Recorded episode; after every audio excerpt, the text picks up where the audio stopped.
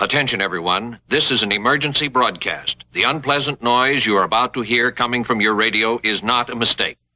Please do not turn off your radio, but turn up the volume on your receiver as high as it can go so that you can make the sound we broadcast as loud as possible. The monsters will now start attacking Tokyo.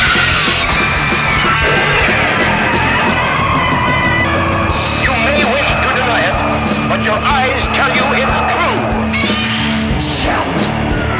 I'll turn up the sound so you can hear the monsters dueling to the death. And welcome to the emergency broadcast. Wow, that actually sounds like super echoey to me. It is episode 130 of the Kaiju Cast, a bi monthly podcast 100% dedicated to Godzilla and all of his rubber suited foes. My name is Kyle, and this is the first episode of January 2015. Akamashite Omedeto, which is how you say Happy New Year in Japanese. And we have in the studio with us Mr. Jeff Dean, Hello, friends. Mr. Brian Cook, Hello, everyone. Rachel is here as well. Hey there. And we have a very special guest who has never been on the podcast before, but I've been meaning to get him on the show for quite some time. Derek M. Cook from Monster Kid Radio. Welcome to the Kaiju Cast and the emergency broadcast number four. Thanks for having me, man. Uh, we have one heck of a show for you guys today. And uh, if you are just joining us, as in listening live to this emergency broadcast, we have a chat room where you can jump in and chat with other listeners. Uh, if you check out the kaijucast.com slash live page, you can see all that. You can also find that from the KaijuCast Facebook page. Rachel is monitoring the chat room as we speak. Oh my goodness, you guys are awesome. and uh, she's going to be my awesome assistant during the episode so that we get everybody uh, accounted for with with trivia questions and stuff like that. And why are we asking trivia questions? Uh, we are giving away five prize packs filled with awesome stuff. Plus, we have three drawings. So the prize packs will be given away uh, by trivia questions that each one of the three of or one of the three of us, each one of the us five folks here in the studio, we have a trivia question planned for you guys, and then uh, the, so the first person to get it in the chat room to write the correct answer, that is the winner. One winner per episode, obviously. So you know if you answer correctly and you get prize pack number X don't try to get prize pack number Y. Okay, so that's uh, that's the rules. It's pretty simple. We also will be drawing names from a uh, a lovely bag that has everyone's names in it who sent in their uh, emergency broadcast giveaway information, and we're specifically doing that because.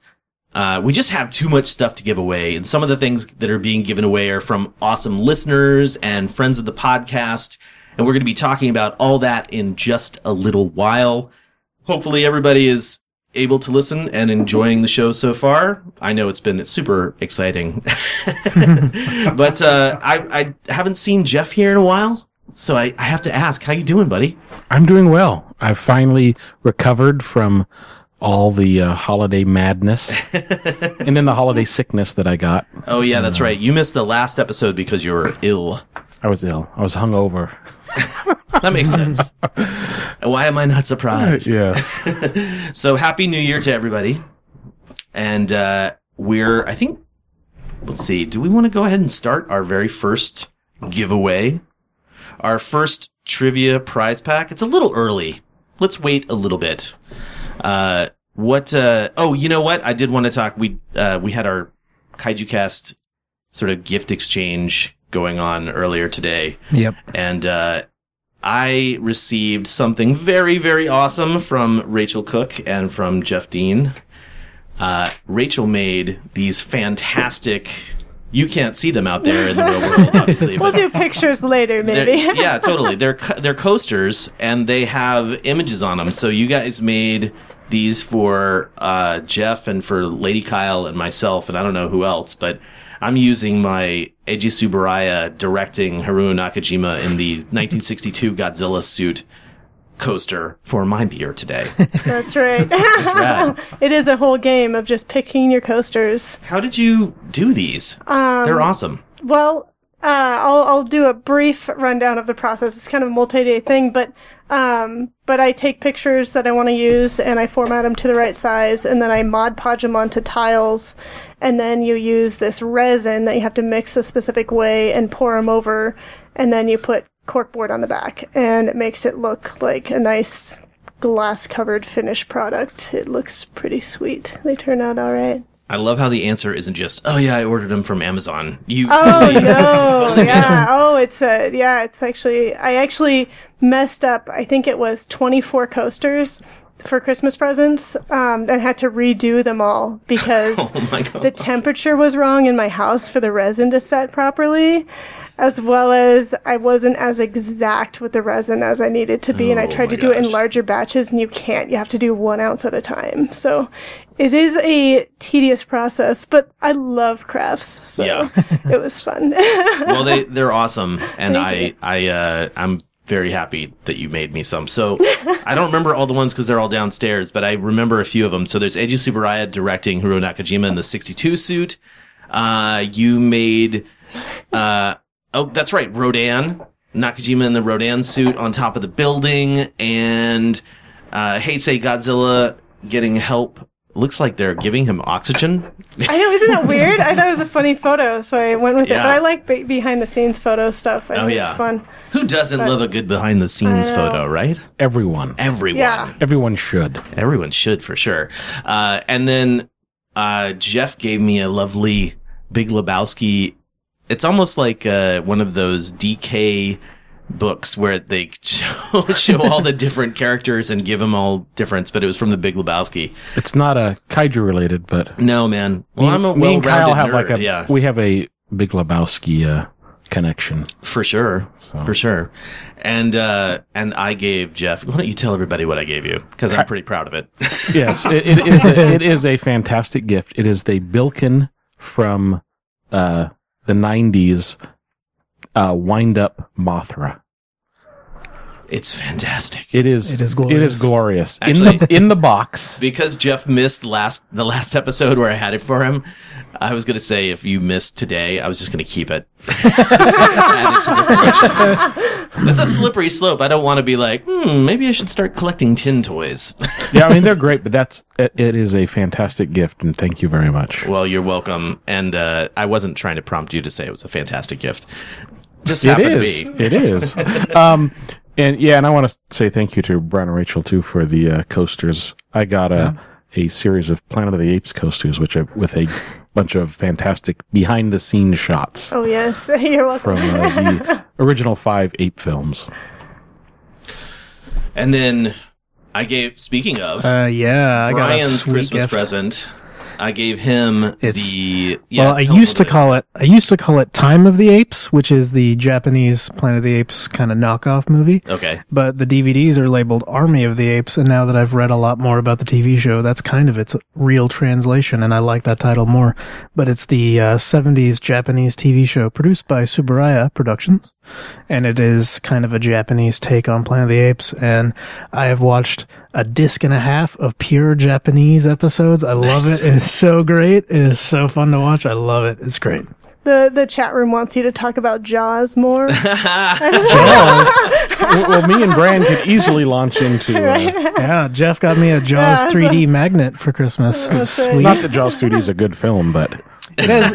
when, when you're a Jaws, you know, fanatic, An aficionado. Jaws 3D has my favorite ending of any Jaws film. Spoiler alert. Uh, with the dol- dol- with the dolphins. Where, where'd dolphins you, jump out of the water and it freeze frames and they basically high five. This Freeze frame. Yeah. Kyle, Super corny. Where'd you? The chat room wants to know where you found the uh, the Time of the Apes disc. The, the Show a video? set. show a video Okay. is uh you have to it's a website it's not i'll just say it's not legit you know so not officially released here in the us wink wink nudge nudge uh, but when uh, i was thinking about christmas presents for these guys i was like brian really loves king kong and i almost got you an x plus like 1933 king kong Ooh, cool. but someone else bought it in front of me. So, uh, I, I had to scramble and then I thought of that and I had Rachel, I was like, can you please do me a favor and slyly ask Brian if he has seen that series.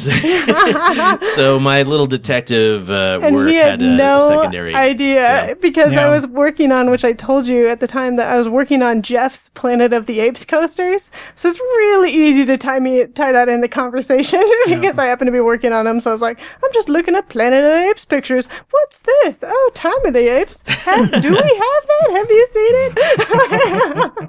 You're awesome for doing that. Thank you. you know, one thing I want to mention, and this goes back to a Christmas present that Kyle gave me at least five or six years ago that I wear every Christmas day, Oh yeah, yeah, which is the Big Lebowski uh, Medina Sod bowling shirt. yeah. I put that on, and finally, my parents have gotten to the point where they're like, "Okay," but for the first several years, like, "Why are you wearing that Christmas dinner?"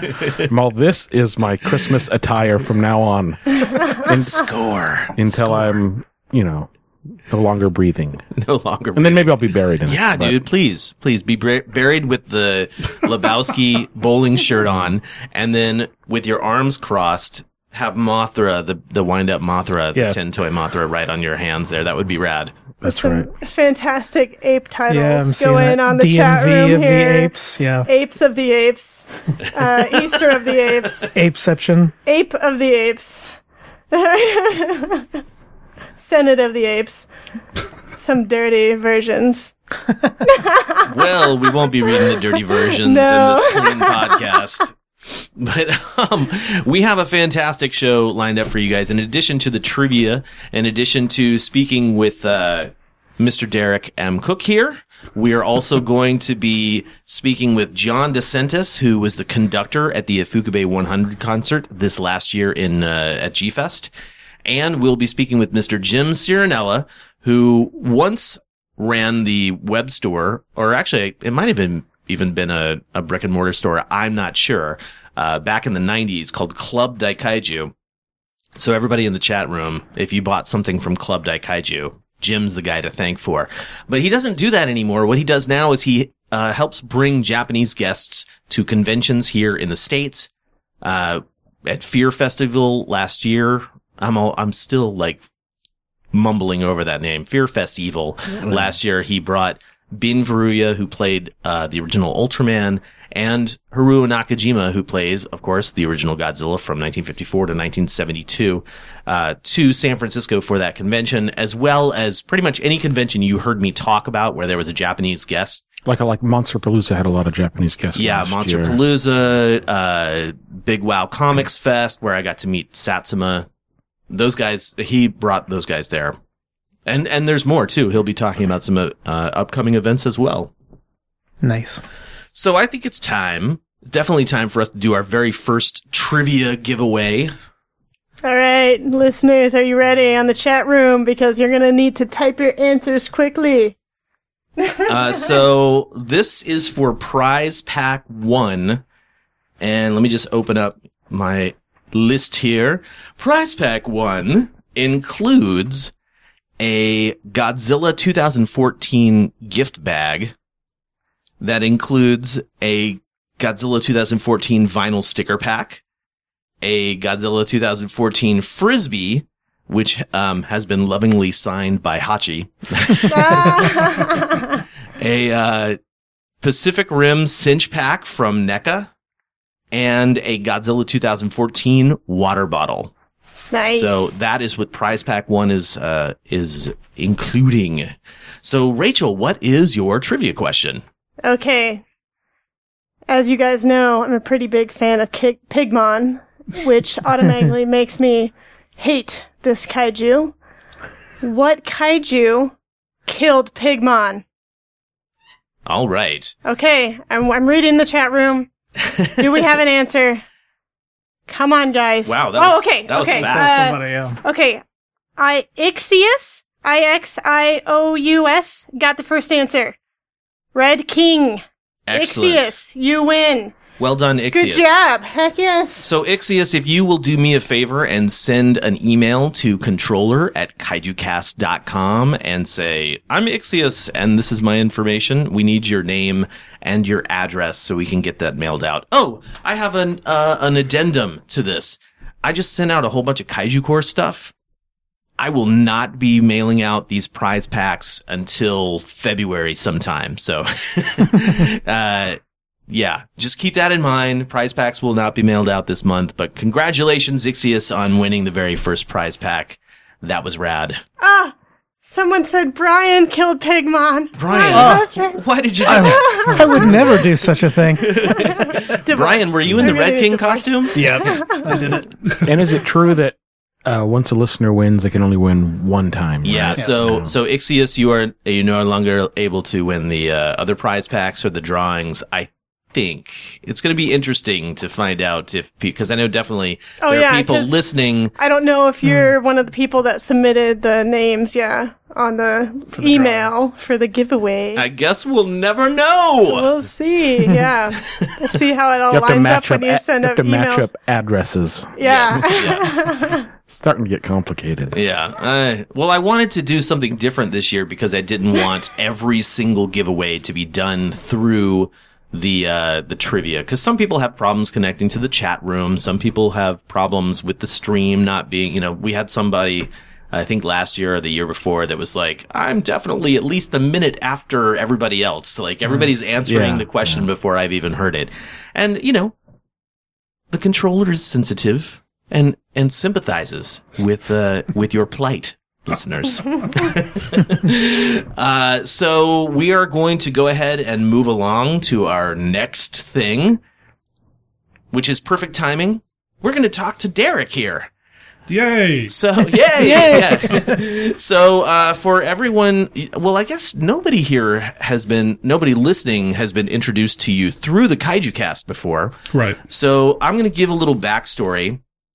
Uh, I met Derek after, it must have been after King Kong versus Godzilla was Yeah. shown here in Portland. Was it actually that night? No, I went looking for you, but I couldn't find you afterwards. Okay. But so it was after that. All right. So, uh, Derek, well, at the time you ran a, a podcast called Mail Order Zombie Right.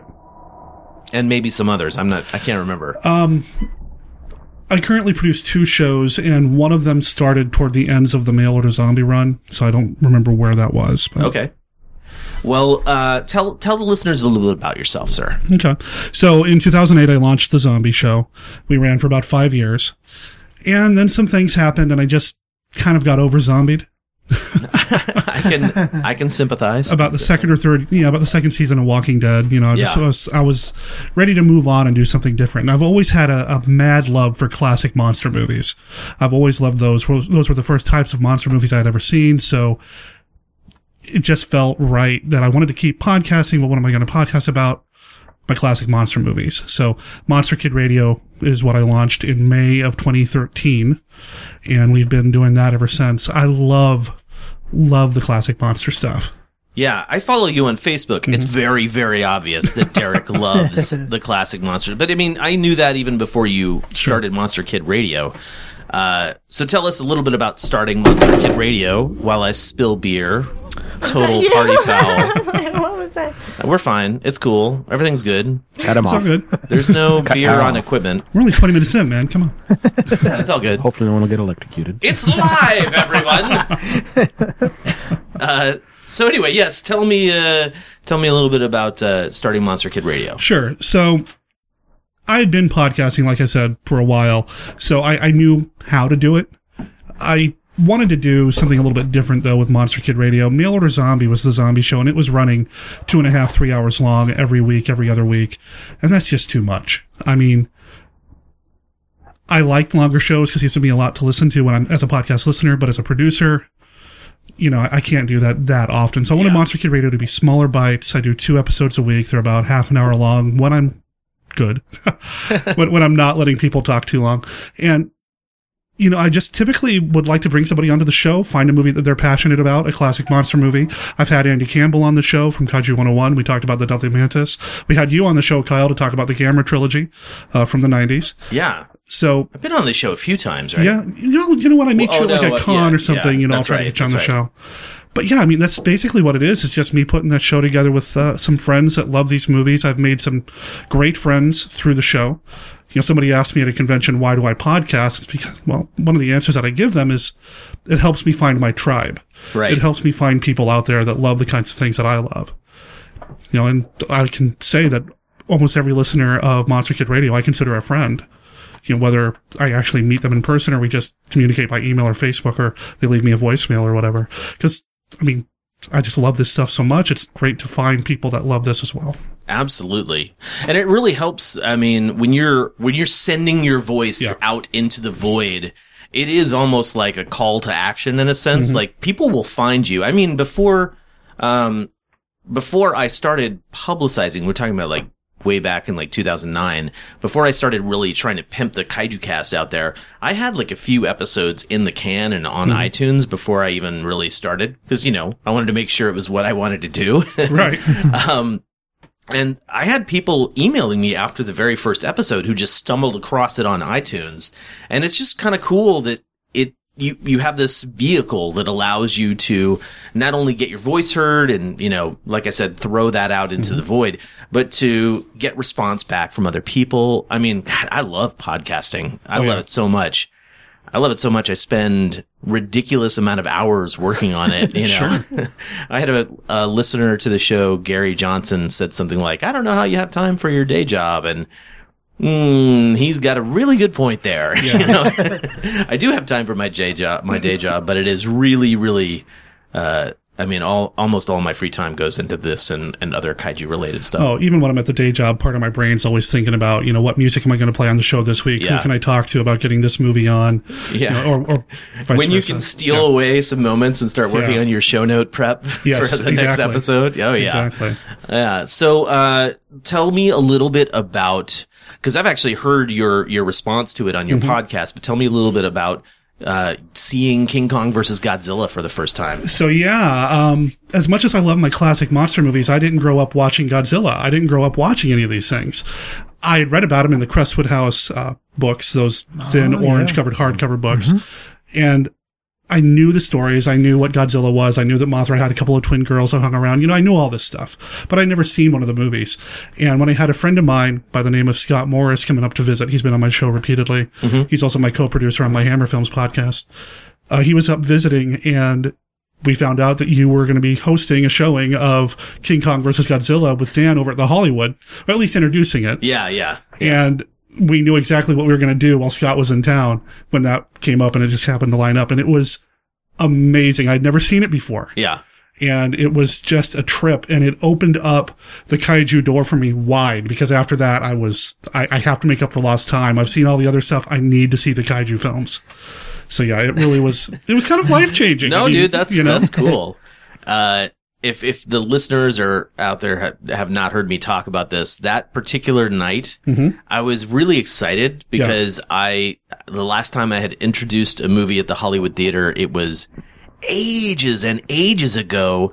Uh, and it was probably, it was in between, uh, the 2004 film festival I did and I don't know, maybe a couple of years later, it was, that's when it happened. But they had made some changes to the theater and, Right. uh, now they had a microphone and got, you know, they have a, you get, get up on stage. And the last time I w- I had been there, it was like, you just stand in front of the stage Right. and you just speak loudly so everybody can hear you. And I got up on that stage and looked out and that was a packed house, like absolutely packed. Dan said he thinks there, that they maybe had like 20 seats that were unfilled spread throughout the entire audience. And I was just like, I got up there and I was like, oh, stage fright. I Oh, no. totally got a little Yeah. nervous. Uh, plus I had this massive thing that I was like, maybe I should cover all of this information about the making of King Kong versus Godzilla. And when I got up there, I was, I had the microphone in my hand. And I was like, well, I feel like a stand-up comic. Uh, so I should probably just read something funny. So I just skipped to the end of my notes, which was all about the, uh, the showman's guide stuff, which is, you know, Which is awesome. ideas for our promoting Godzilla, King Kong versus Godzilla. And, uh, and it went over pretty well. And then I gladly got off stage after that. But yeah. you know, as somebody who's introduced movies as well at different festivals or whatever, I introduced Creature from the Black Lagoon last year at the Joy Cinema. You did just fine. Thanks, man. but uh, then, I mean, so that opened the door for It did, you. wide open. Uh, when did you actually start Monster Kid Radio? So Monster Kid Radio started in May 2013. Okay, So it was a little after that, I believe. so you're a little shy of of two years. Yeah, this May be two years, and uh, I can say that I've got some pretty big plans for Monster Kid Radio in 2015. cool. And uh, while I'm not ready to announce anything just yet, because things are still kind of coming together, uh, I do want to do something pretty big at our two year mark. So monsterkidradio.net's where you're going to find that. Awesome. How many episodes do you have in the can and online right now? So right now we just released episodes 165 and 66 last week. Of Monster Kid Radio. Yeah, Yeah, so we do- because you do two a week. I typically Yeah. do two Yeah. a week. Yeah. The format typically is I'll have somebody come on the show. We'll talk about them, you know, if they've never been on the show before, introduce them to the audience. If there's a movie that we're going to cover, maybe we'll talk about the plot of the movie, and then this, we'll talk about what went into the behind the scenes of it, why they're a fan of the movie, that sort of thing. And I'll chop that conversation in half. So there's an episode on Tuesday, an episode on Thursday. Typically. There was one week where I had to s- scramble things up a little bit because I had my gallbladder taken out in a car accident and all that stuff, but whatever. Well, let's dive t- straight into that stuff. I want to hear all about the horrible things you've been through. No, Yeah. uh, but don't, but don't you think it's a great feeling like when you when you're talking about how you discovered Yes. um, King Kong vs Godzilla, and there's like this whole other subgenre Mhm. because you know watching you kind of like you're a huge fan of, of of you know classic horror films, Mm-hmm. And you seem like you've like I've seen everything right, and then you're like. A door opens, like you said, mm-hmm. and you can just dive headfirst, and there's so much there. There's all this classic material already out there. It's not like they're making classic monster movies anymore. yeah, yeah. But when you discover this subset, this subgenre of stuff, you know, I dove in. I've watched my Godzilla Blu- Blu-ray repeatedly, uh, both cuts with the commentary track on. I mean, I love it. You know, I love Rodan. I love all this stuff. X from Beyond Space, I love, or from Outer Space, excuse me. I love that. I love that too, man. You know, yeah. so, you know, it's awesome to have a kindred spirit here. So, Yeah. So your first Godzilla movie that you saw was in 2012. So I had seen Godzilla 1985. Okay, sort of. gotcha. Okay, cool. Uh, I used to work at a video store because that's what film geeks did in the 90s. Jeff did that. yeah, yeah. and I, w- when I was allowed to pick what movie would be played in the in-store monitor, I Yeah. would always pick a monster movie, but it had to be rated PG or whatever. And Right, right. I always put in the Godzilla 1985 because I thought the Godzilla versus Bambi thing at the beginning was hilarious. and, It is. You know, so I would watch, I I had that kind of in me a little bit, but Yeah. not really sat down dedicated viewing. Gotcha. Gotcha. So, you did you ever see the '98 Godzilla at the theater No. when that came out? You didn't see that no, either. because I'm not a big fan of those filmmakers anyway. Yeah. And then when I started hearing how terrible it was, I was like, I don't need to give up my money. It's cool. Understandable. Understandable. But so okay, so if that wasn't your first movie, that opened that door Oh, like yeah. we're talking about. So in 2000, that was 2012, right? Yeah, I think so. So 2012, because it was the 50th anniversary. Yeah. That's right. So 2012 to 2013 to 2014. In that time period, you've seen all the Godzilla movies Pretty now, much. right? Yeah, pretty yeah. much. Did you go in order? Did you start with? I started to go in order. Yeah. I, I started to go in order, and then I got about three or four movies in. It's like I I, I want to see this one now. This Yeah, guy. so I started bouncing around a little bit. Yeah. But at this point, yeah, I've seen pretty much all of them. So Nice. Yeah. Have you gone outside of the Godzilla series to see, you know, like War of the Gargantua? oh yeah, I love that Yeah. stuff. Uh, The Frank the Frankenstein uh, Conquest of the World is great. yeah. You know, you get Nick Adams in a in a kaiju Oh, yeah. film. I'm on, I'm on board. I love Nick Adams. He's like the, the poor man's John Agar. I'm on, I'm all over it. you rats, you stinking rats! What are I you love doing to her? I, I would have loved to have seen a buddy flick with him and John Agar just cruising across Oh. the country. You know, I was just talking to somebody. Uh, I think it was David. I'm not sure if it was David or not. My friend, uh, my photographer friend from Seattle. We were talking about Nick Adams in Monster Zero versus his role in Frankenstein Conquers the World. And it's almost, I mean, he is definitely playing two different people. In Monster Zero, he's all over the top Yeah. and, uh, and he's way more subdued and uh, definitely more of a scientist instead of an astronaut in, in, in that respect. He's like a little more chill and like, he's more friendly, I think, as opposed to just, chuffing around with his shoulders uh, chalked out and you know ready to discover Miss Namikawa in a room full of gold and uh, yeah I love I love Nick Adams and that Oh, yeah. stuff yeah for sure So, but yeah, no, I love that stuff, and I do try to watch the stuff outside of the, even outside of the Toho, you know, realm. You know, I love the Gamera movies. That Gamera trilogy Oh, is yeah. amazing, Yeah. and I'm stoked. There's talk about another Gamera flick down the line. So, what's your thoughts on the new Toho film? Are you excited? Oh, I'm excited. Yeah. No, when I was listening to your guys' episode about that, I was sitting in my cubicle at work just going, yeah, I'm cheering you guys on. Yeah, I can't wait. I'm right there with you. No, that's, I'm really excited for that to happen. Very cool, man. So, uh, I, I mean, I'm super impressed that you, uh, put so much time into the podcast. I mean, you've, like I, you said you're at 160 something. Right. I mean, that you've already in two, Technically, two yeah. years, you've surpassed the, our quantity. And that's, uh, that's crazy awesome. Well, thank you. uh, um, we did, let's see, earlier this year, we launched a spinoff that doesn't have its own feed yet. It's still part of the Monster Kid Radio's feed. But Right. I promised my listeners that if we can get 50 honest reviews in the iTunes store, that we'd launch a Creature from the Black Lagoon spinoff. Right. So we did. So at the end of January, we launched Creature Casts Among Us. And that's our, our creature spinoff. In our first episode, we had the person who was on the first episode of Monster Kid Radio come on and we talked about the movie. In the second interview, or the second episode, we had interviews with people that I'd met from the films at Monster Bash, including my 50s girlfriend, Julie Adams. So Oh, so, very cool. So it's going to be cool. a podcast all about creature. nothing but creature the and its three sequels. creature Yep. films. Ah, I love those movies. Those are my Yeah. favorite films. So when I was watching King Kong versus Godzilla Yeah. and the creature music kicked on, Yeah, yeah. oh Yep. man, I was like, this happened. I'm, I've been missing out. That's awesome. Are you, uh, I mean, how many episodes do you think you're going to, I mean, how many do you have planned for the creature cast? Oh, for the creature cast? Yeah. Um, let's see. I have, I have the third one shot or recorded. I have all the raw audio ready to go. So Uh-huh. that's going to be put together. That's going to be an episode in which, uh, anytime creature shows here in town, I, I go see it. Yeah. And we're fortunate in Portland that we have some theaters that bring that stuff in. Yeah. Well, I try to bring people along with me who've never seen the movie before and record with them afterwards. So that's what the third episode is going to be. Oh, nice. Reaction from first time viewers. The fourth episode, which will go out in February, and I guess I can kind of go ahead and announce this here. This is an exclusive. I haven't mentioned it on Monster Kid Radio yet.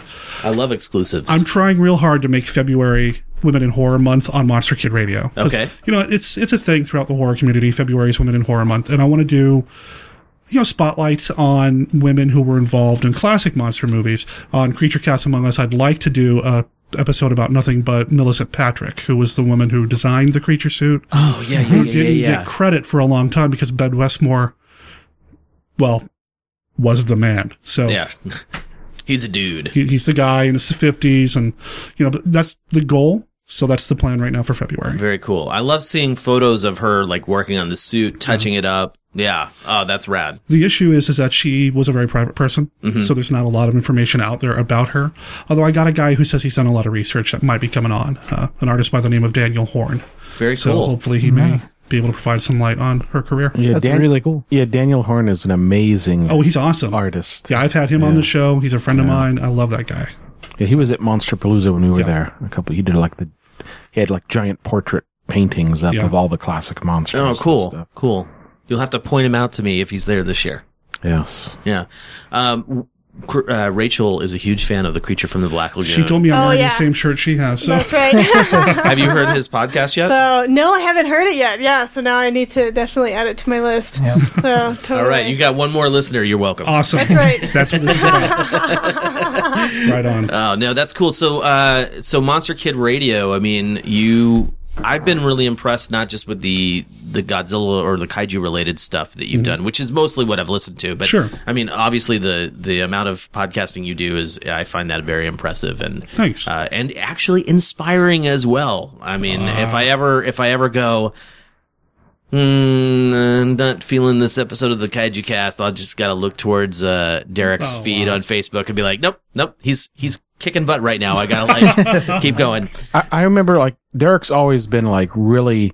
I mean, he, his knowledge of the genre is like it's like a textbook you have in your mind. I remember like because my first exposure to Derek was way back when We don't talk about that anymore. when when oh okay. okay oh don't worry the pictures won't be All anymore good, good. um when my friend Willie and I were doing Horror Holocaust Yeah. Radio, and this was back when MySpace was the way to communicate with Yeah.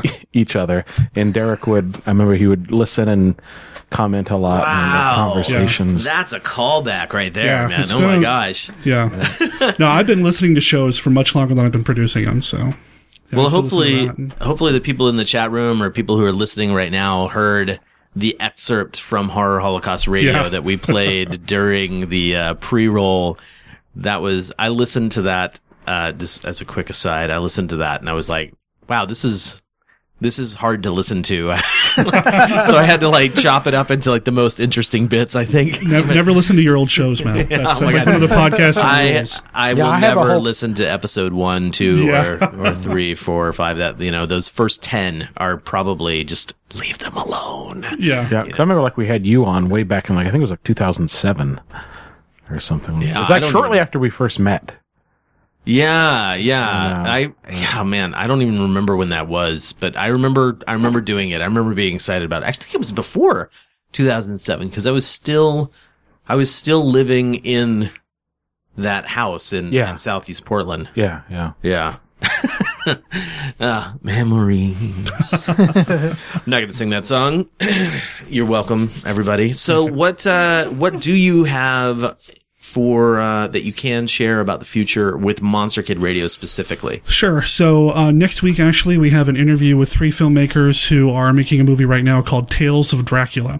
Now, I said a second ago they're not making classic monster movies anymore, but Right. there are people who are making movies in that vein. Gotcha. Uh, Christopher R. Mihm does a lot of movies like that. He's a great filmmaker. And then these guys are doing Tales of Dracula, which is kind of a throwback to the monster mashup movies of the 50s from Universal.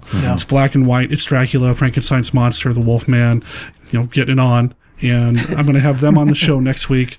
Uh, the week after that, I'm having sculptor Tom Bigler back on the show, and we're going to talk about a 3D movie from the 60s called The Bubble. Uh, the Bubble. okay. And it's directed by Arch Oboler, who is an old time radio uh, person, did Lights Out and things like that. Other than that, you know, a lot of times it's just a matter of who I can get when. Right. Um, you No, know, I I- can understand that. I have a, a pool of people that I like to talk to.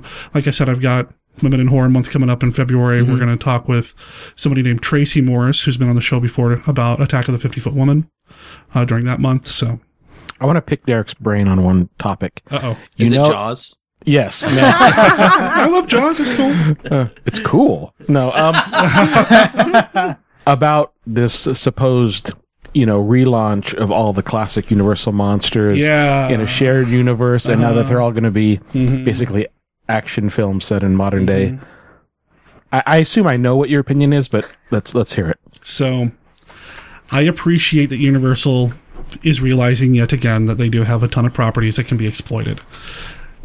However, having seen the Dracula film, and we talked about it on the show as well, it's it's not for me. I'm not the target demographic for that.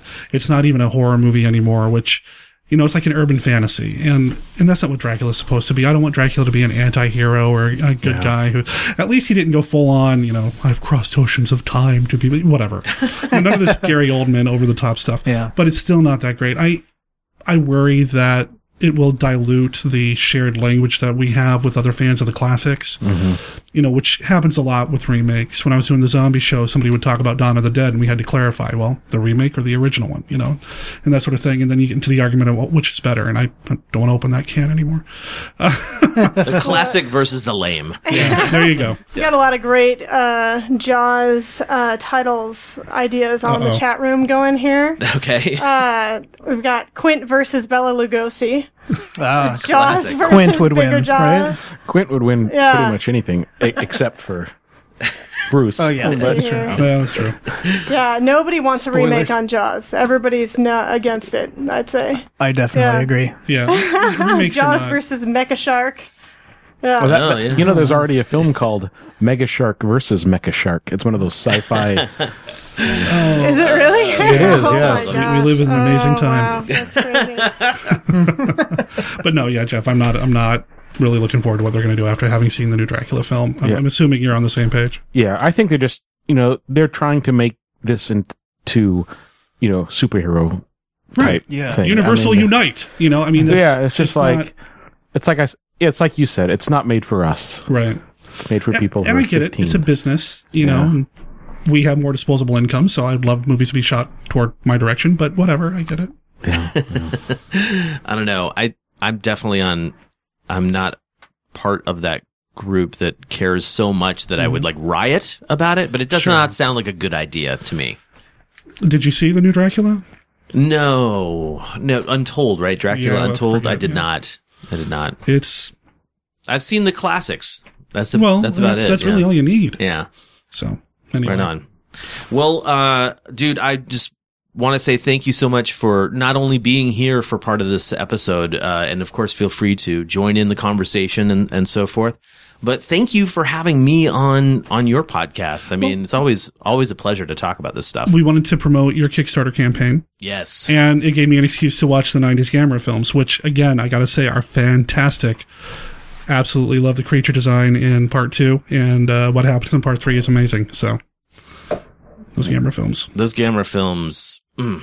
Well, Yeah. I think I talked enough about those in the Daikaiju discussion. Yeah. I actually got a lot of comments uh, from different avenues. People are like, "Wow, you really laid it on thick for that episode." I'm like, "It deserves it. It it's so good, Yeah. man. It's like awesome."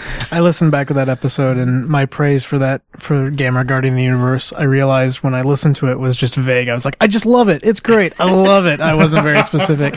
I do have specific things I love about it, but it's just so great overall. Yeah. So Well, uh, I think it's probably time for us to get moving on to our next big giveaway. Woohoo. So, uh, I think what we're going to do is Derek here has his own trivia question for the listeners and, uh, he's going to ask that again, same deal. If you know the answer and you're in the chat room, uh, drop that name in there or the answer, I guess I should say. And, uh, yeah, take it away, Mr. Cook. Sure. So, in King Kong Escapes, what is the name of the island on which they find King Kong? Uh, good question. Actually, Waiting for it. Come he- on, listeners. So Derek actually mentioned that, and I the first thing out of my Okay. mouth, I got it wrong. the first one, okay, the first person that said it right, it looks like is Ranger Scott.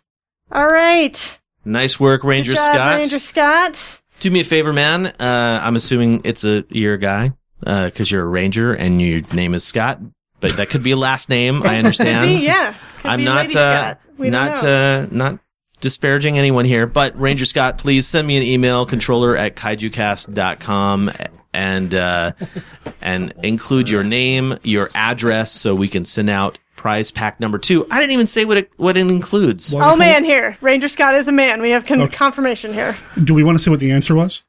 Oh yeah, Oh yeah. Oh, how about that? The you know the people in the chat room know because Yeah. they see what he put. Mondo, But Mondo, Mondo Island. yes, very nice. Island. Good job, guys. So prize pack two, which is what Ranger Scott just won, includes the Godzilla 2014 gift bag, which includes the vinyl sticker pack, a baseball cap, uh, another Pacific Rim cinch pack from NECA, a 1985, uh, sorry, Godzilla 1985 action figure from NECA, and the graphic novel, uh, from Godzilla 2014 called Godzilla Awakening.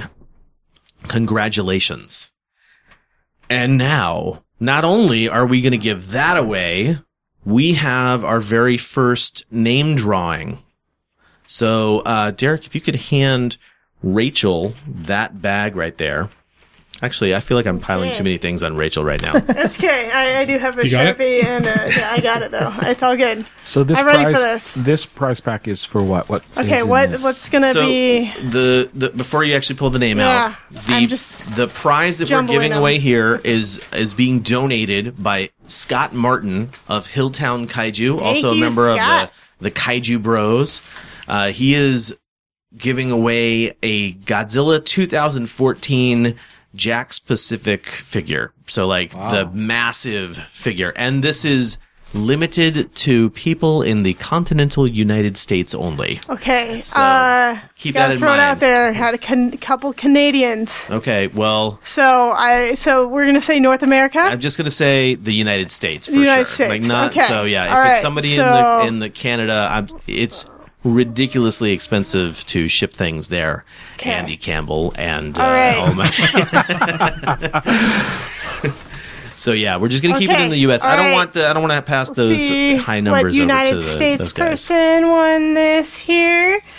All right. Hey, Jace Short, you're the winner. Whoa, Jace! Yeah, dude. Nice work. Jace has a brand new uh, baby that was born a few months ago. He's been a listener for a while now. Congratulations, Jace and family. I got to meet them at G Fest. Well, not the baby. I got to meet him and his wife. sweet. Yeah, good folk. Good Yeah, folk. good dude. Congratulations. He's a good dude. Yeah. Uh, yeah, that's, uh, all right, there we go. So there's our first giveaway, uh, from the, from the name pulling. and our second prize for trivia. And uh, we got about 15 minutes before our next uh, our next thing that we're doing, which is taking our musical break.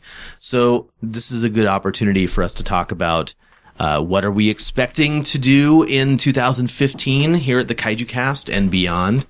Uh, I'm excited because instead of going to Emerald City Comic Con, which was a blast last year, we're going to be, I'm going to be going, I think Jeff is going to be going too, but I'm not sure, to Monster Palooza It's the same weekend, right? The same Last weekend, weekend yeah. in March. in March. Yep. Yes, yes. I don't know mean, who's going to be City, there yet, but it's going to be cool. They, they have a few guests listed, but usually they kind of pile them on, you know, towards the end. It seems like. Yeah, and none of them are kaiju related at, at Emerald City. I mean, none of them are monster related. I'll say that. Everybody at- at, Monster Palooza is is monster related. Yeah, Yeah, Emerald yeah, City yeah. doesn't usually have.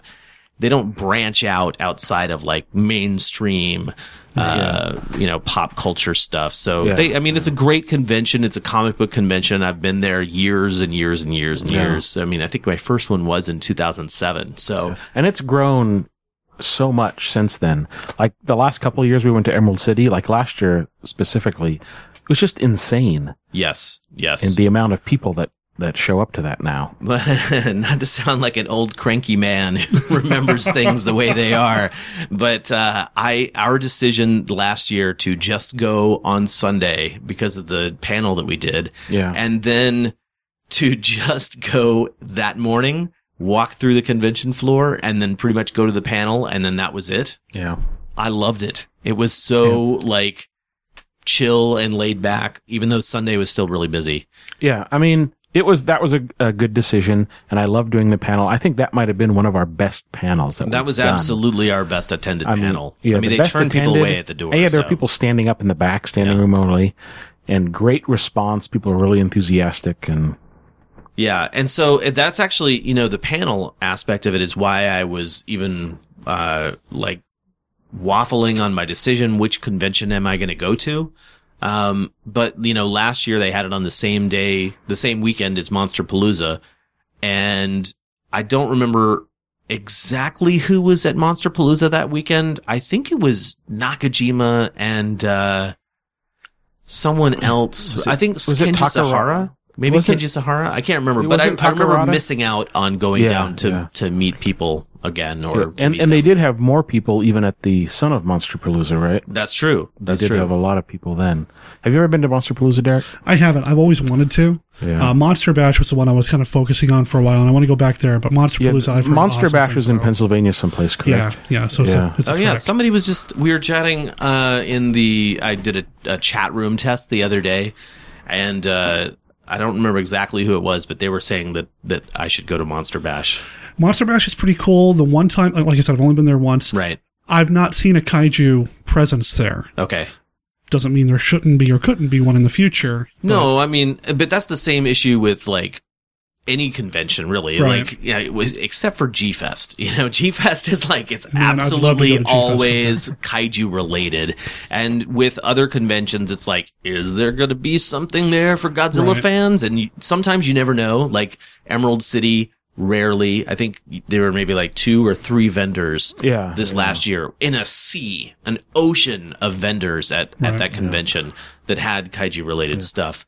Well, I think like if you go to a more specific, uh, oriented convention like Monster Bash or Monster Palooza, since you're dealing with mainly just, you know, monsters and horror, you're going to have a greater chance of finding kaiju related stuff. Yeah. Well, I think if you, yeah, if you if there's something that's horror related or monster related, you are going to have a higher chance. But even at Monster Palooza, like when we went in 2013, Yeah. I believe, even then. W- There still wasn't a lot of stuff Yeah. kaiju related. I mean, thank God they got the Ultraman guests in for that particular uh, Yeah, show, yeah. and and uh, There might be a bigger presence now, especially last Yeah. year because you had the film coming out Yeah. and it's a lot more in the public consciousness now. So I'm Yeah. thinking maybe this year and the next couple of years, especially with Toho making a movie, it'll be a little bit, you know, more in the forefront. fingers crossed for sure. Um, let's see. I'm definitely looking forward to G Fest this year. I actually started looking at uh, plane tickets already. Wait, what are the dates for that? It's July. Is Yes. It, haven't been announced yet? Yeah, it has been announced. Uh, I can tell you. Just give me a second. Calm down, Jeff. I'm gonna get it. Come on, hurry up. Uh, let's see here. So, our G Fest this year, I believe, is July 10th, 11th, and 12th. I should probably confirm that. And where's G Fest held?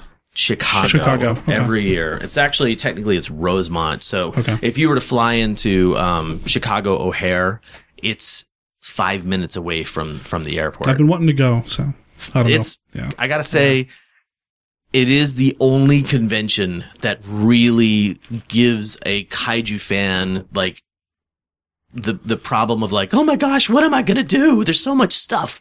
Yeah. Uh, I was every year. Let's see, I've been going every year since 2012, I believe, and uh, and I'd been a few times before that, and it's just fantastic. I mean, the guests that they bring are awesome. Uh, we do a live show every year. Mm-hmm. I do a live show every year.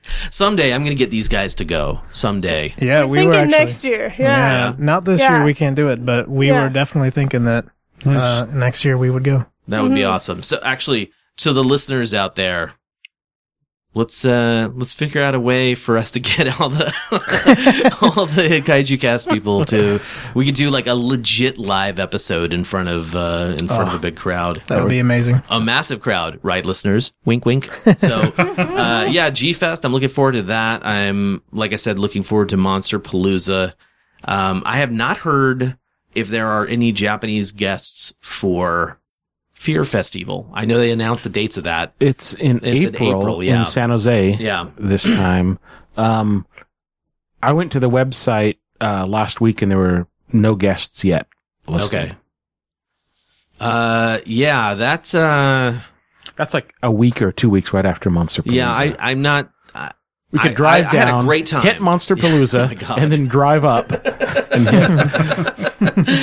Man, that uh, that that Fear Festival was a lot of fun for sure. I mean, it's definitely tempting to think about going to their show this year. And if they have Japanese guests, I mean, I'm really going to look forward to, or not look forward. I'm really going to look at the pricing for going down. Luckily, it's in the San Francisco area. Mm-hmm. If you're unfamiliar with San Jose, is it is just south of the Bay. I mean, it's just south of San Francisco. Maybe an, hour, a drive, it's about or an something hour like that. I used to live there for four years. Yeah. So Great place to live. I mean, uh, raise a family there. Oh wait, you're No. in Portland.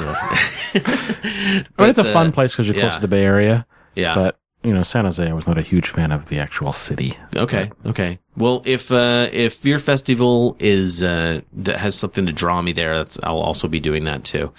Uh, yeah, and then you know I'm actually looking forward to not having a Godzilla movie released this year. That's good. Uh, last year I I don't even know how to say this. Last year was great in some respects, but it was also like too crazy. I mean, a Jap, an American Godzilla film being made is, uh, like every time I got an email, it was always like I get these uh, Godzilla news announcements through Gmail and like it's always like the same, like one article gets posted and then five to 10 different people repost that same article. I mean, people, the cool thing about it, and I said this, you know, some, many times last year was that so many people were like, yes, I'm ready for a new Godzilla movie. This is awesome. Uh, which is great. I mean, I love Godzilla, obviously. I want more, uh, more Godzilla things to happen. So, cool for uh for for new movies but i'm just glad there's not a new godzilla movie next year as well. Or this year excuse me. Then next year we'll deal with the the toho one when that comes out. Um it's almost time for us to take our next uh our, our music break. We got about five minutes. Is there anything uh, that you want to promote for your podcast or?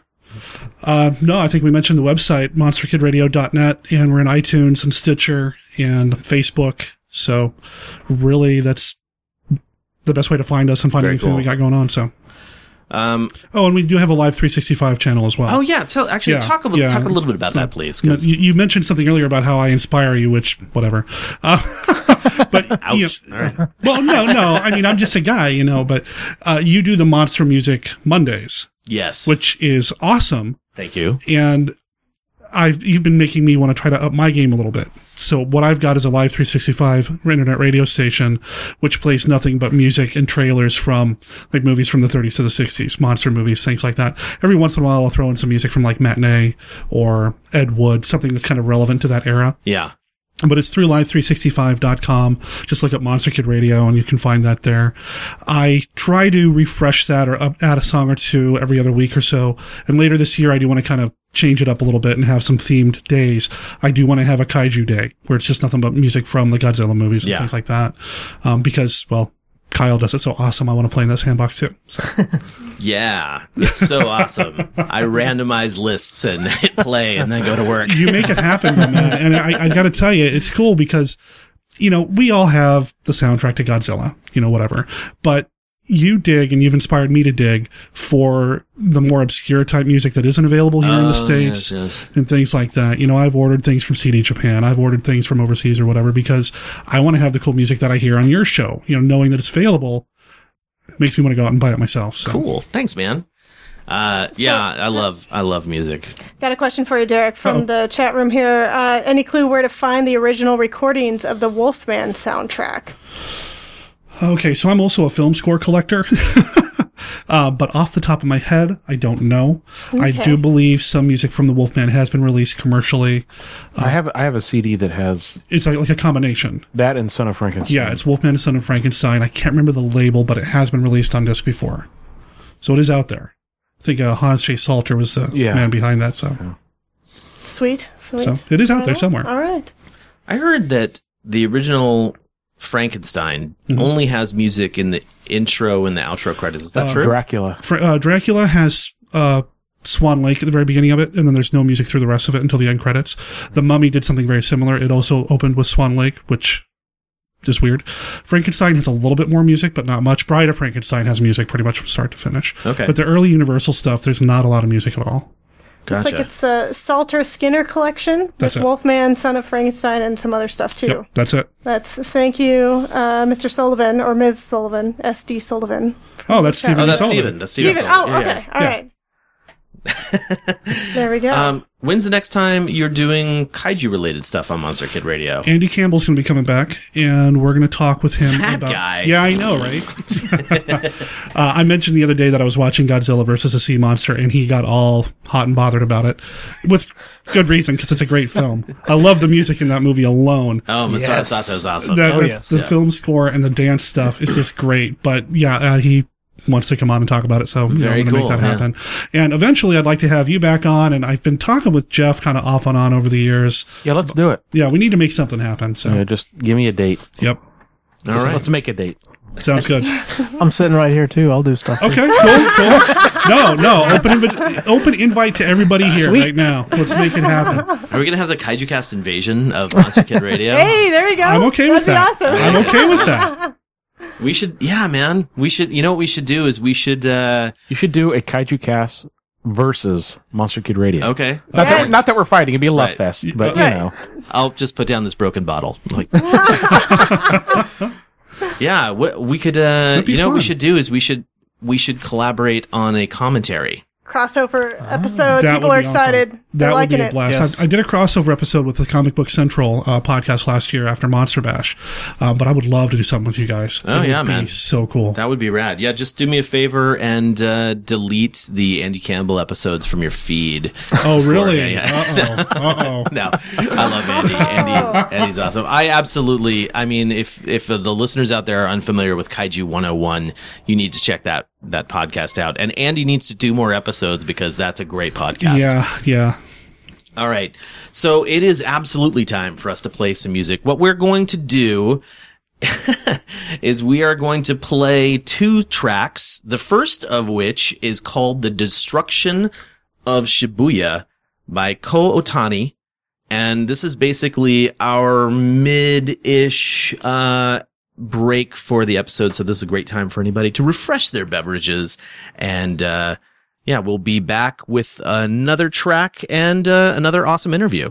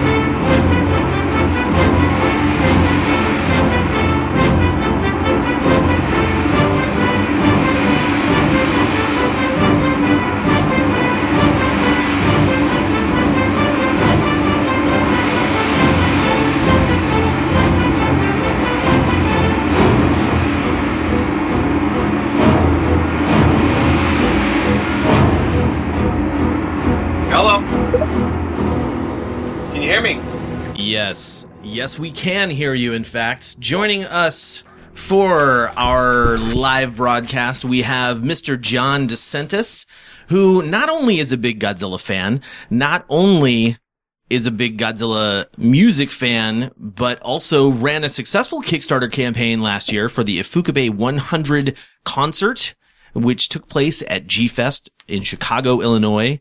And, uh, man, it's been, uh, obviously it's been months since I've talked to you, buddy, but, uh, welcome to the emergency broadcast. Thanks for having me, Kyle.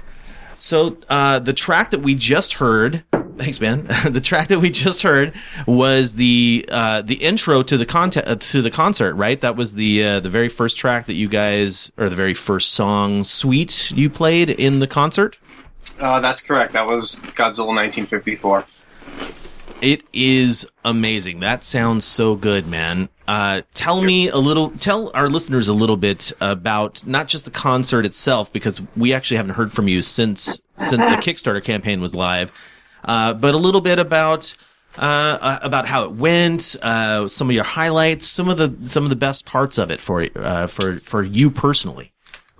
Well, um, highlights, uh, obviously just hearing hearing the musicians bring the music to life and just the fact that the concert itself was you know pretty much a, a very pretty much like a, a, big success. And just hearing many people come up to me afterwards and up to chris you know both of us and just tell us like just how uh, how much they loved and enjoyed the performance. You know how people were saying it brought them to tears. You know I know Hiroshi Sagai uh, was very, very moved by the concert. And, um, uh, sadly, you know, Mr. Kawakita, you know, who obviously sadly passed away, uh, was very, very, uh, into our concert. He made it a priority to be there because he had a long-standing relationship with Mr. Ifukube.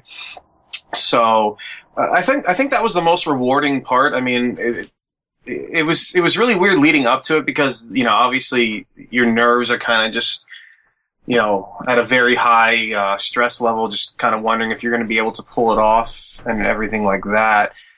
And I just, I think, oh, just the overwhelming support that we've had, and especially in, in the case of like, uh, in, in the months since, since we've encountered a few other snags and like our, our Kickstarter backers have been so patient with us and they understand, you know, that you know, sometimes, you know, things take a little more time than you wanted them to. And that, you know, that was something that Chris and I very much regret, but it unfortunately had to happen for various reasons, which I'll go into if you want to talk about them. Uh, but overall, it's been just an incredibly rewarding uh, experience. Uh, Chris and I are both very, very thankful for all the support that we have from all you guys out there. And honestly, that's the biggest reward is the fact that all of you enjoyed it. You showed up and, um, we got some pretty cool plans going forward. So if we're able to do it again, and if you guys tell us that you want to see us and help us do it again, there's really a lot to be excited about. Very cool, man. Uh, I, I'm just going to share my thoughts a little bit about the concert. I did talk on like uh, one of Rich Iso's Fresh Vinyl Live YouTube, Google Hangouts uh, about it it was absolutely fantastic to see in person and it was chilling and moving and uh, I mean seriously I I never even thought that I would be able to to see Godzilla music performed on stage and it was absolutely fantastic. I I was extremely happy with it. Well, and for that matter, uh, neither did I. Yeah, that I, that I get to see that, and you know, like I, I've said it many times over, you know, what we set out to do was just simply something that we would have loved to have seen someone else do. If somebody else had the idea to, to, um, to put like an event like this on, you know, and I guess n- nobody really had, I don't know if just anybody who had the idea didn't really have the, the know-how of how to go forward. We pretty much, we didn't either at the beginning. We were really, all I know is, you know, I approached Chris about it last October, um, the night before my, I was up in New York City, um, for my friend Mike Russo's wedding. Mm-hmm. And, um, Chris just kind of drove in. We were hanging out at a bar in the village right near Toy Tokyo, actually. And, um, you know, I just, I sat him down and it was just like, Hey, dude, this is kind of an idea that I've had for a long time. And given the fact that we're in, we're approaching, this is 2013, so we're, we're approaching 2014. That's Ifukube's centennial, that's a new Godzilla movie, 60th anniversary. Uh, there's all these, just, it seemed like the perfect time to really say, well, you know what? If we're gonna see if we can make this happen some way, this is the time to do it. So you had never actually had you conducted before? Because I don't know if a lot of people actually have thought about that. I mean, you you're known in the fandom. I mean, I've known you uh just internet known you since God, man, like the uh early 2000s at least or something. But um but I I mean, I think I knew you more as a collector of uh of Godzilla toys, Mhm. but I'd like where what's your background in com- uh in composing not composing but conducting I would say music has always been uh, something that has basically drives my life. I love music. I always loved film scores. I'm, I mean, film music is probably my single favorite, most passionate thing that I'm that I'm into. At least it's up there with Godzilla and kaiju movies and stuff like that. I'm, I'm very much a big film music fan. I've been pursuing it for about 10 years now. You wouldn't, you wouldn't know it, but, uh, cause that's the way it goes sometimes. Projects you do, they get, you know, sometimes they go a little somewhere, sometimes they don't. You just keep plugging away at it. Um, as far as my musical background, I mean, yeah, I, I guess I, I was always around like collecting Godzilla stuff, but my, my, I always loved things that kind of brought me closer to the movies which is kind of why like the the toys were they're always cool to have, but they're they're to me they're dispensable. Like I love my paper items, I love my posters, I love my still collection, mm-hmm. bo- books, reference materials. That's really where my and my soundtracks, of course.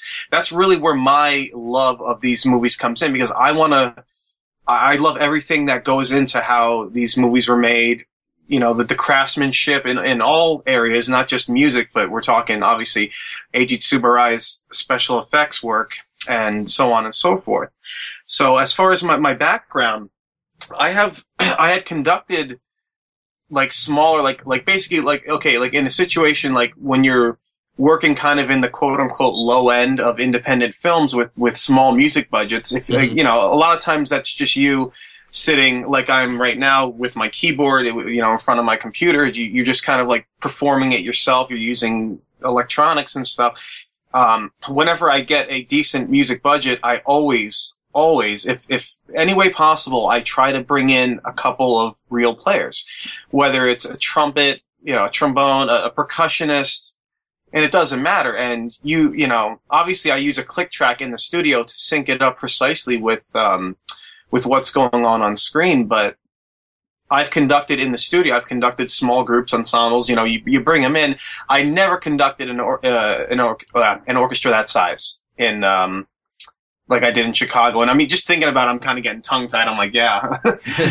so I, I- that was the first time I ever conducted anything that size, and I really didn't know.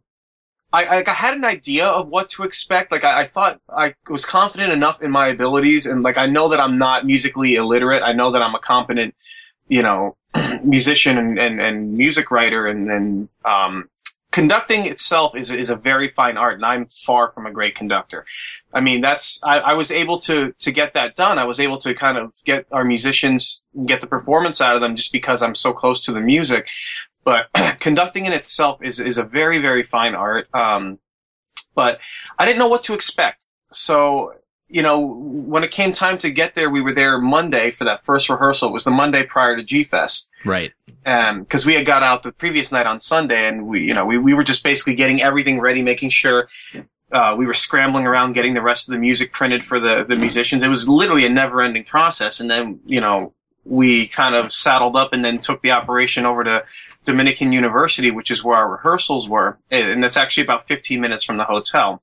Very nice facility for rehearsing, and it was just a matter of okay uh, it, it was kind of it was a weird surreal moment because i got there two hours before the other musicians did. And when they first started coming through the, the auditorium door i'm like oh okay this is really this really is happening. Here they come. Here here come big, giant parts, you know, or, or cases with with ba- you know contrabasses in them, and you know here comes the harpist, and wow, okay, so we're getting set up, and it was just a matter of stepping up there at the podium, introducing myself, just you know thanking everybody, opening the music up, and then giving them that downbeat, and then it was there was just no stopping, and after that, when I when I had it going with the first uh, Godzilla 54 um, suite, I really knew it was going to be okay because things were just gelling. And then by the second rehearsal, which was the next night, Tuesday, we had such a great rehearsal. They came and they, they nailed everything. And then they were like, yeah, come on out for drinks with us. So I went out with a bunch of the musicians and everybody was just, everybody seemed to be very happy and, and having a lot of fun with this particular project. Yeah, I saw um, at one point you, I can't remember if it was you or Chris, but you guys sort of uh, posted a big thank you on Facebook and tagged a whole bunch of the musicians. And it was really cool to see them commenting on that uh, message and saying like, this was really a, like a blast to do. We were so happy to do it. It was, um, and you know, just as being a Godzilla fan, uh, who, you know, a lot of times we feel isolated as as uh, kaiju aficionados, and it was just really cool to see people from outside of our walk of life talk about how much fun they had doing something that was definitely, you know, for us. Absolutely, and I think that really speaks to the power of music in general. Like I, um, I, I recently watched an interview uh, with John Williams, and he, he he he said something that was just so striking to me. I've probably requoted it like like a dozen times, but he said, you know, across cultural and um, uh, ethnic boundaries, no matter where you go in the world, um, a dough is a dough and a soul is a soul. You know, music is music. It's it's one language. It's one thing that's universally understood, and it's kind of become cliche to say that that it's the universal language, but it, it really it brings people together, and even even with subject matter such as the music of Godzilla films, and I can tell you, I'm sure, I'm so sure that a lot of the musicians were probably like Godzilla movies. Like, what? There's a Godzilla convention. They probably didn't know what to what to think. And I and I, I really tried my best to say to them, listen, this is going to be a very special thing. And I don't think they really understood how until um, the night of the concert. But I said to them, like, listen, you know, these people who come to this convention, this convention's been around almost, you know, about 20 years. And the people that come to this, they're not, most of them, unless you've been lucky enough to go to a concert in Japan, have never experienced anything like this. And that's part of the, was part of the appeal of us making it happen. And I said, be just, we actually thought that the concert was going to play like a rock concert. I did not expect the crowd to be as well behaved as they were. I mean, you know, they, they waited to, to cheer and applaud until the end of each suite. So that was kind of, we really thought we were like when when Ghidorah's theme came on, Rodan, we we thought people were going to just stand up and cheer, and I'm very happy they were well behaved because, you know, it, it was it really just it, it, said a lot to their respect of the musician's performance. But I, I remember after we finished our dress rehearsal, and then we had like a little bit of a break, and the musicians like kind of went. Some of them went out and and walked around you know, Park Ridge a little bit, and they're coming in saying there's a line around the block, and what they, they just had no idea what to expect. But I think if you watch the YouTube videos, like the like at the end when we finished the um, the Requiem and then the end credits from Destroyer, just look at the smiles on their faces. It says it all. And I think they really. Um, and the one thing that that really struck me was the um, there was a husband and wife who uh, their names were uh, uh, Darren and Rachel Castellanos, and the Darren was the was a bass trombone player, and and his wife Rachel um, was one of the tenor trombones, one of the two tenor trombones, and they were showing up. They'd show up like like an hour and a half early every day, and they're always sit. They were so professional, and they were like, and they're like, you know, we're having so much fun with this gig because we just never ever get to play our instruments this loud and this aggressively. And that's where you, I mean, you, you can hear it. You're going to hear it on the concert CD. And those of you who were there heard it. We had such a good backbone, like everything that could possibly authenticate that music to Ifukube, the uh, the low end brass, the, the the strings, and just the way that that kind of all works to create like the the themes of like Godzilla, for example. Uh, we had such a strong backbone that those musicians just made that exactly what it needed to be. I couldn't have been happier. About how many musicians actually uh, performed that night? There were 53 musicians, and uh, I made number 54 on the stage. So 54, Nice. the lucky number. nice. Ah, perfect. well done. Oh man. Well, I uh, I could tell you from sitting in the audience, uh, in, in addition to just being overly impressed with the with the performance itself and the music and the quality thereof. I mean, I was sitting. I play a little guitar, so I don't really consider myself a musician. But I was uh, basically just like tapping my hand to my leg all night long. I probably had like a little mini bruise on the side of it from that, but it was, I mean, fantastic to, to see in person and even hearing that, uh, even hearing the, the track that you sent us, it just sort of, it makes me relive the event. It was really fantastic. And, uh, I mean, I, thank you very much for for putting that on. I'm I'm really happy to have backed the project. I'm really happy to have been there in person, and also really happy that you were able to uh, succeed and and make it a thing, man.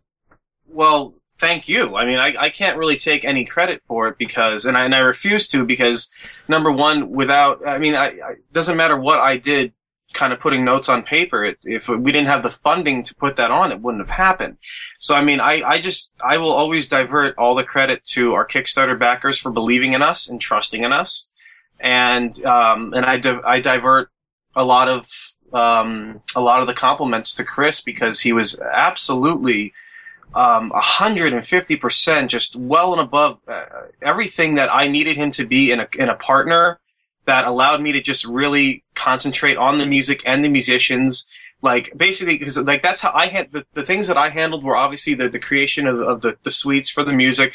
I handled, um, uh, contracting the orchestra and basically he did almost everything else, which, and there was, a, there was a lot. We, I don't think he and I really truly understood how much, uh, how much work it was going to be. And it wouldn't have stopped us either way. But, uh, you know, I, I just, I can only thank every, everybody who supported us. I can't take any credit for that. So what else, uh, who else helped out in, cause I know Eric Homenick, uh, hooked Eric's you up the a other little bit, big, yeah? yeah, he's the other big piece. Um, obviously, we, uh, I had reached out to him initially asking him simply to just help us promote the Kickstarter on, on his website with the Ak- Akira Ifukube website. Uh, by the way, if you hear a cat, my cat had just walked in the studio and is purring. just fed her, so if she if she comes through here, um, I apologize. But No, anyway, dude, I think everybody no out there loves apologies cats. needed. Yeah.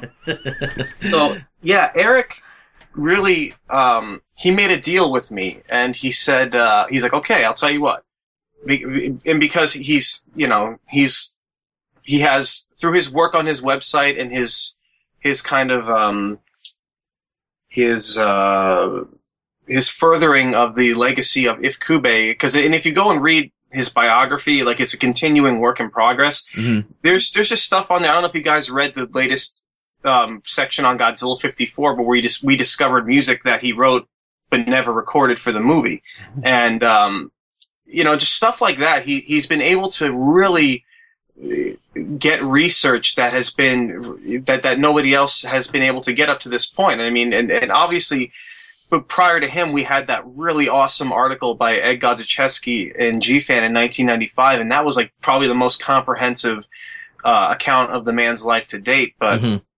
Eric, um, he made a deal with me, and he said, you know, if this concert gets funded uh, successfully, I maybe can provide you with some materials to help with the authenticity of of the of the performance. And true to his word, uh, we got funded, and I was provided with some materials that very much contributed to why that concert sounded at least I, I hope most times to I hope to all you guys really sounded completely authentic. Like when Godzilla's theme, like it's like to you guys, hoping that that sounded like when you listen to that, okay, that sounds like that's exactly what that needs to be. And there's a reason for that. And um, I, I stayed very true to Ifukube's um, to his music and what he uh, and, and the way that he kind of uh, set up his orchestra. Like the like my setup was exact to his specifications. I, I contracted my musicians based on what Ifkube always had for an ensemble, like especially like in the le- in the in the Heisei era, you know. So that that was Eric's, um, and in, in addition to being um, our master of ceremonies, and he got Kiwami to send us that that lovely message, uh, which he read to the crowd that night and just you know we had we had a great concert committee and just there's a lot of people. I mean we thanked we tried to thank all of them i think we got them all in, in the in the program in the booklet but i mean just as far as production goes and then obviously there was tim bean who um, helped us all day every day with promoting the kickstarter. And I, I don't think we would have ever made our goal without him because he i didn't know anything about how to operate Twitter. I didn't have a Twitter account. I didn't know how. Okay, well, you're tweeting at like this. Just looks like the the the a the thing in an email. Like I don't know what these symbols mean. You're like Yeah, uh, yeah.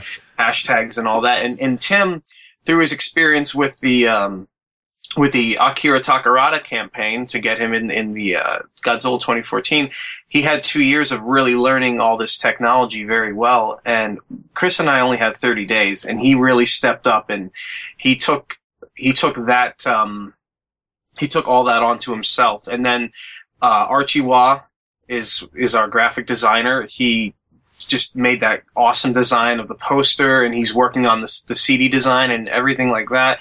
And then there was Dan Nichols, our recording engineer, who did that great recording that you hear in 48 digital tracks. I mean, we really we we, we really got lucky. We, everybody that we found was just top notch, and it just it just came together so beautifully.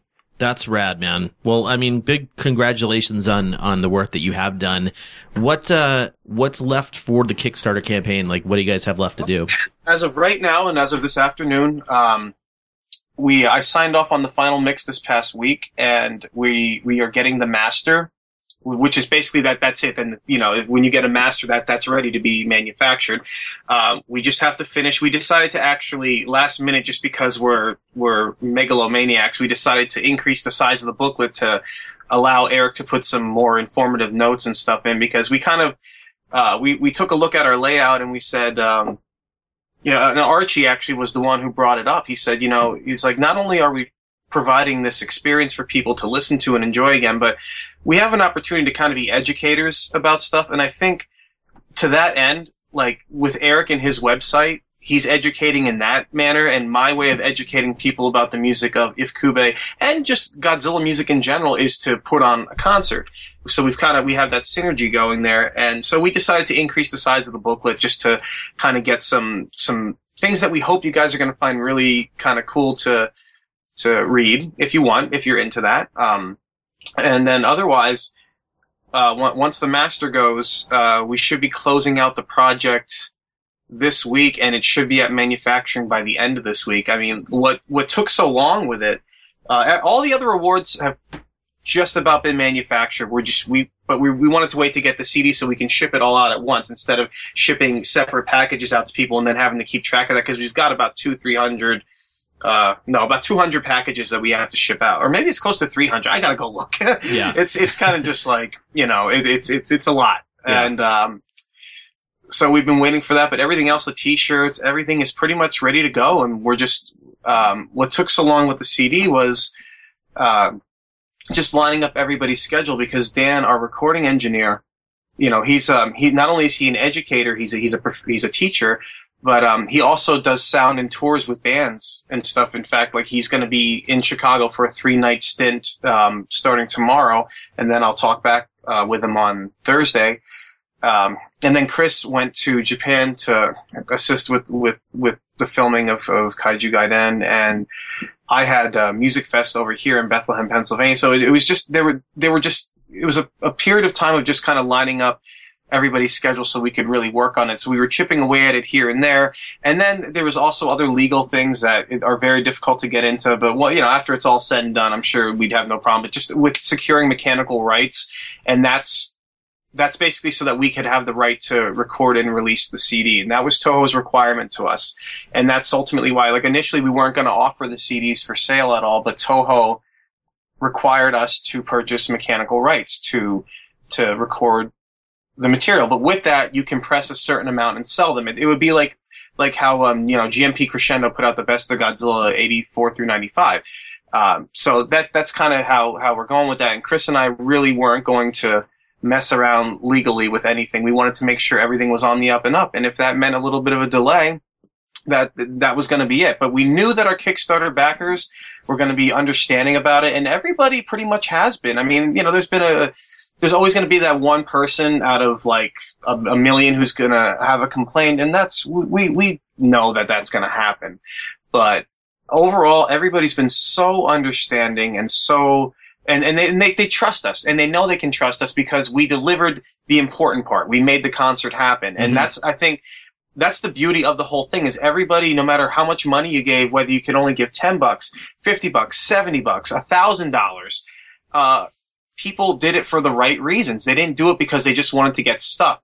They, they understood what that the purpose of Kickstarter is to make something special happen, make like a project of some sort happen. And I think the fact that we were able to deliver on that and make it, I think, something that hopefully, I think, exceeded people's expectations, I think is why people have been so supportive of us. And I'm really hoping that they're going to enjoy what they're going to get. I mean, the CD package is, it looks awesome. The, the sound is awesome. You could hear just based on the track that, you know, that I gave to you today to play. And we, we just really want people to get excited and, and, and kind of get behind us again because we're going to try and do this again. Cool, man. That's awesome. Well, uh, I will definitely have you back on when it's time to talk about that future project.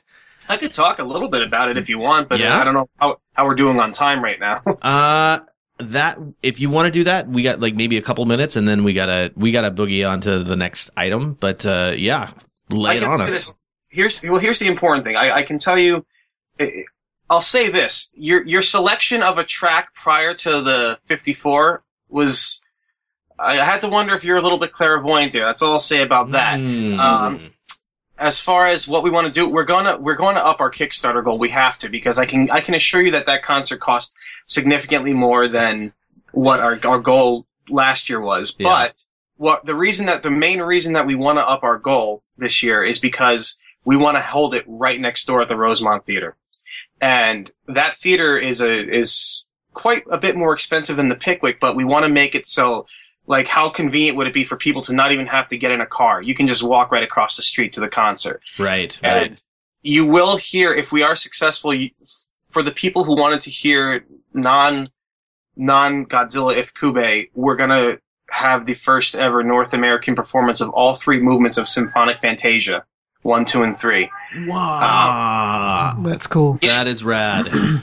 So that you can expect a couple more surprises then there too, but um, that's pretty much what we got going on. And as soon as we finish, uh, as soon as we close out the um, the Kickstarter here, and another thing that Chris and I are adamantly going to do is we're going to produce as many of the rewards as possible prior to G Fest, so that way anybody attending G Fest can pick up what's available. Aside from if we do a CD, of course, we can't do that till afterwards. But Right. we really want to make up for how long it took this time by expediting the process next time. And that all just is because of experience. We have that experience behind us of, you know, what to do and what not to do next time. And we really, I think it's exciting, Kyle. That's all I can tell you is, is the possibilities and the doors that opened for us as a result of the success of this concert and what we can possibly do for people going forward is very exciting. So I hope all you guys are going to jump on board with us. Very cool, man. Well, John, thank you so much for taking time out of your day to talk with us here uh, on the Kaiju Cast again and to be a part of the emergency broadcast. It was a blast talking to you, and uh, I can't wait to hear more about uh, about your upcoming project, and I can't wait to get the CD too. Uh, thank you very much for having me, Kyle. I always, I'm always up for just chatting with fellow kaiju fans. Doesn't matter what it's about. We don't have to chat about the concert. It's just, I love talking to people, good people. So, and you'll be the first one to know when we're, when we're gearing up for our next thing. So thanks for having me, Kyle. Yeah, no problem, All right. buddy. I'll talk to you soon. Lots Uh, of wait, you just got- gotta throw it out there. The Okay. lots of the chat room listeners already want to back your project. They're Very already on board.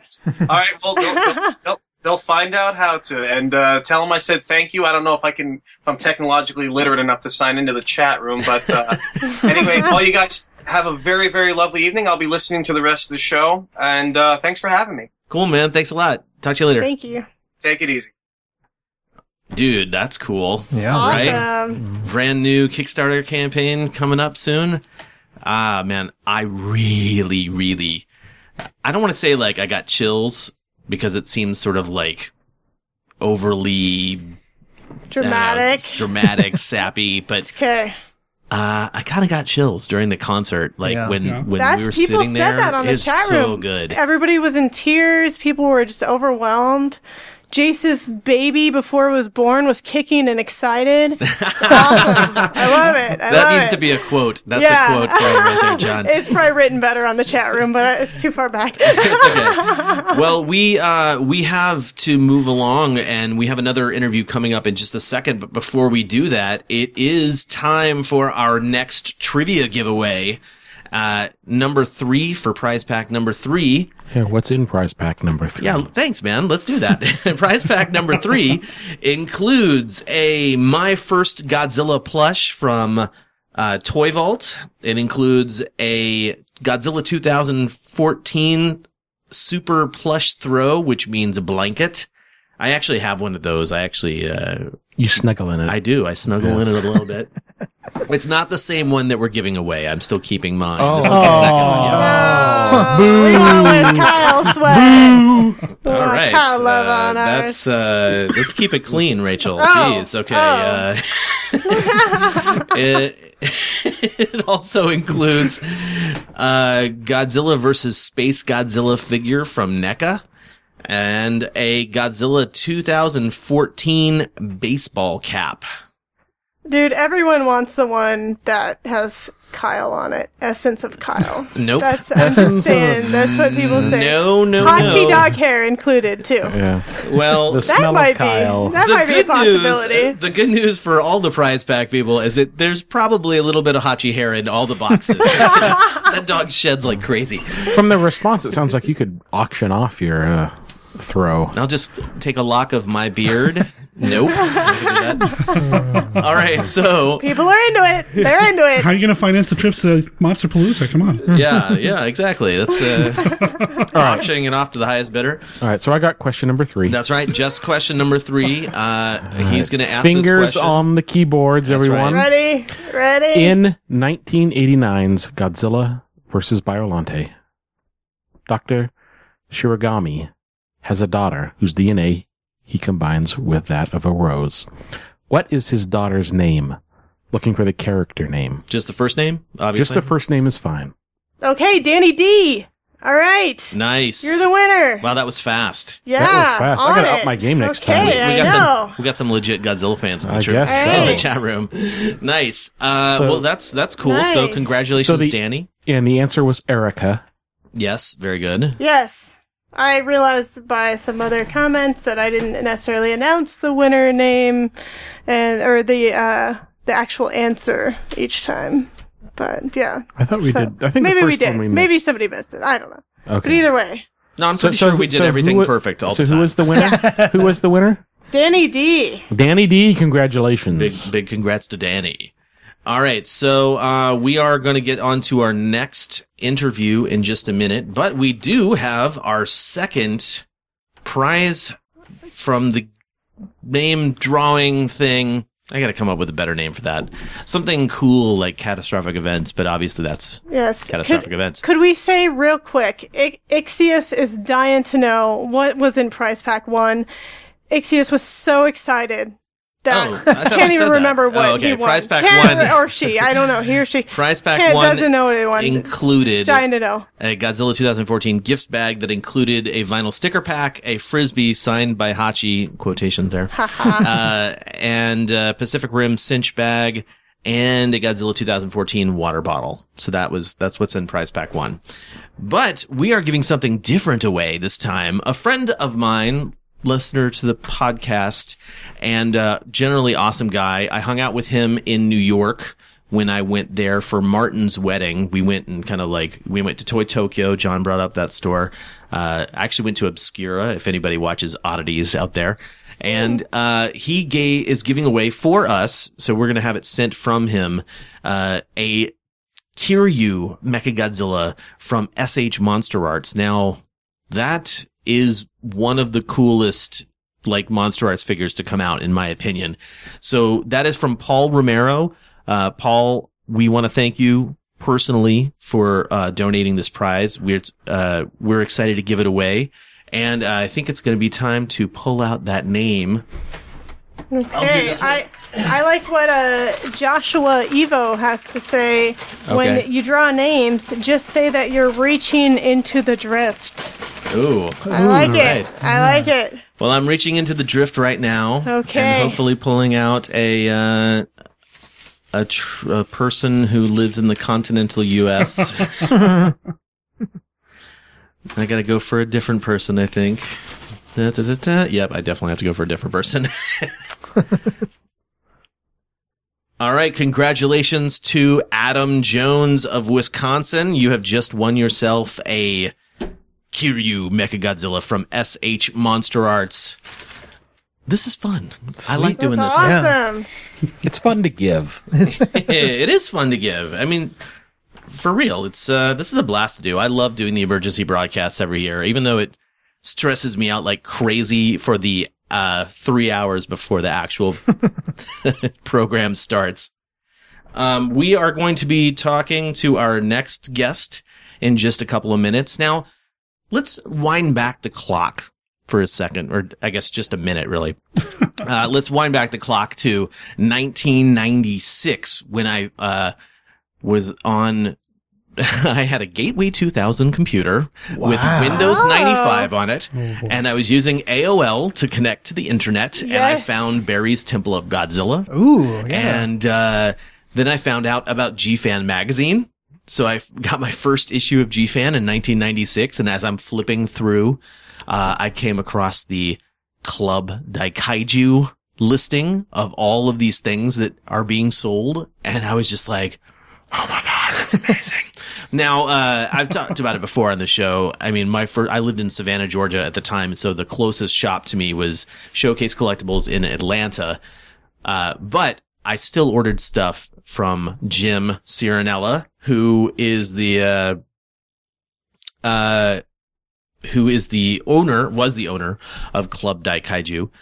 And, uh, have you guys ever bought anything from that, Brian? I think I have back in the uh, in the '90s, like you were saying. I think it was like way back in the early 90s when, you know, you had a Godzilla film come out in December of that year. You'd, you'd have to wait till you could catch a, uh, you know, a bootlegged version basically Yeah. on Club Daikaiju. Oh, that's Then video next- Daikaiju. Oh, I'm Yeah, sorry. a thing. yeah. I'm sorry. Get it straight, man. Ah, take away my card. No, man. But the, uh, but you know, I, I remember one of the first things I bought actually was, uh, I, I think I saw in one of my G fans, I saw the, the poster for the new Mothra movie, Mothra 96, or, uh, the one with Death Ghidorah. Mm-hmm. And I was like, that thing looks awesome. I hope they're making a toy of that. Um, and they did make a toy of it. And I remember, uh, I remember emailing Jim and saying like, how does it look? Does it look as good as it does on the poster? Cause I mean, I, this was Bandai at the time is the, they made the best stuff. Yeah.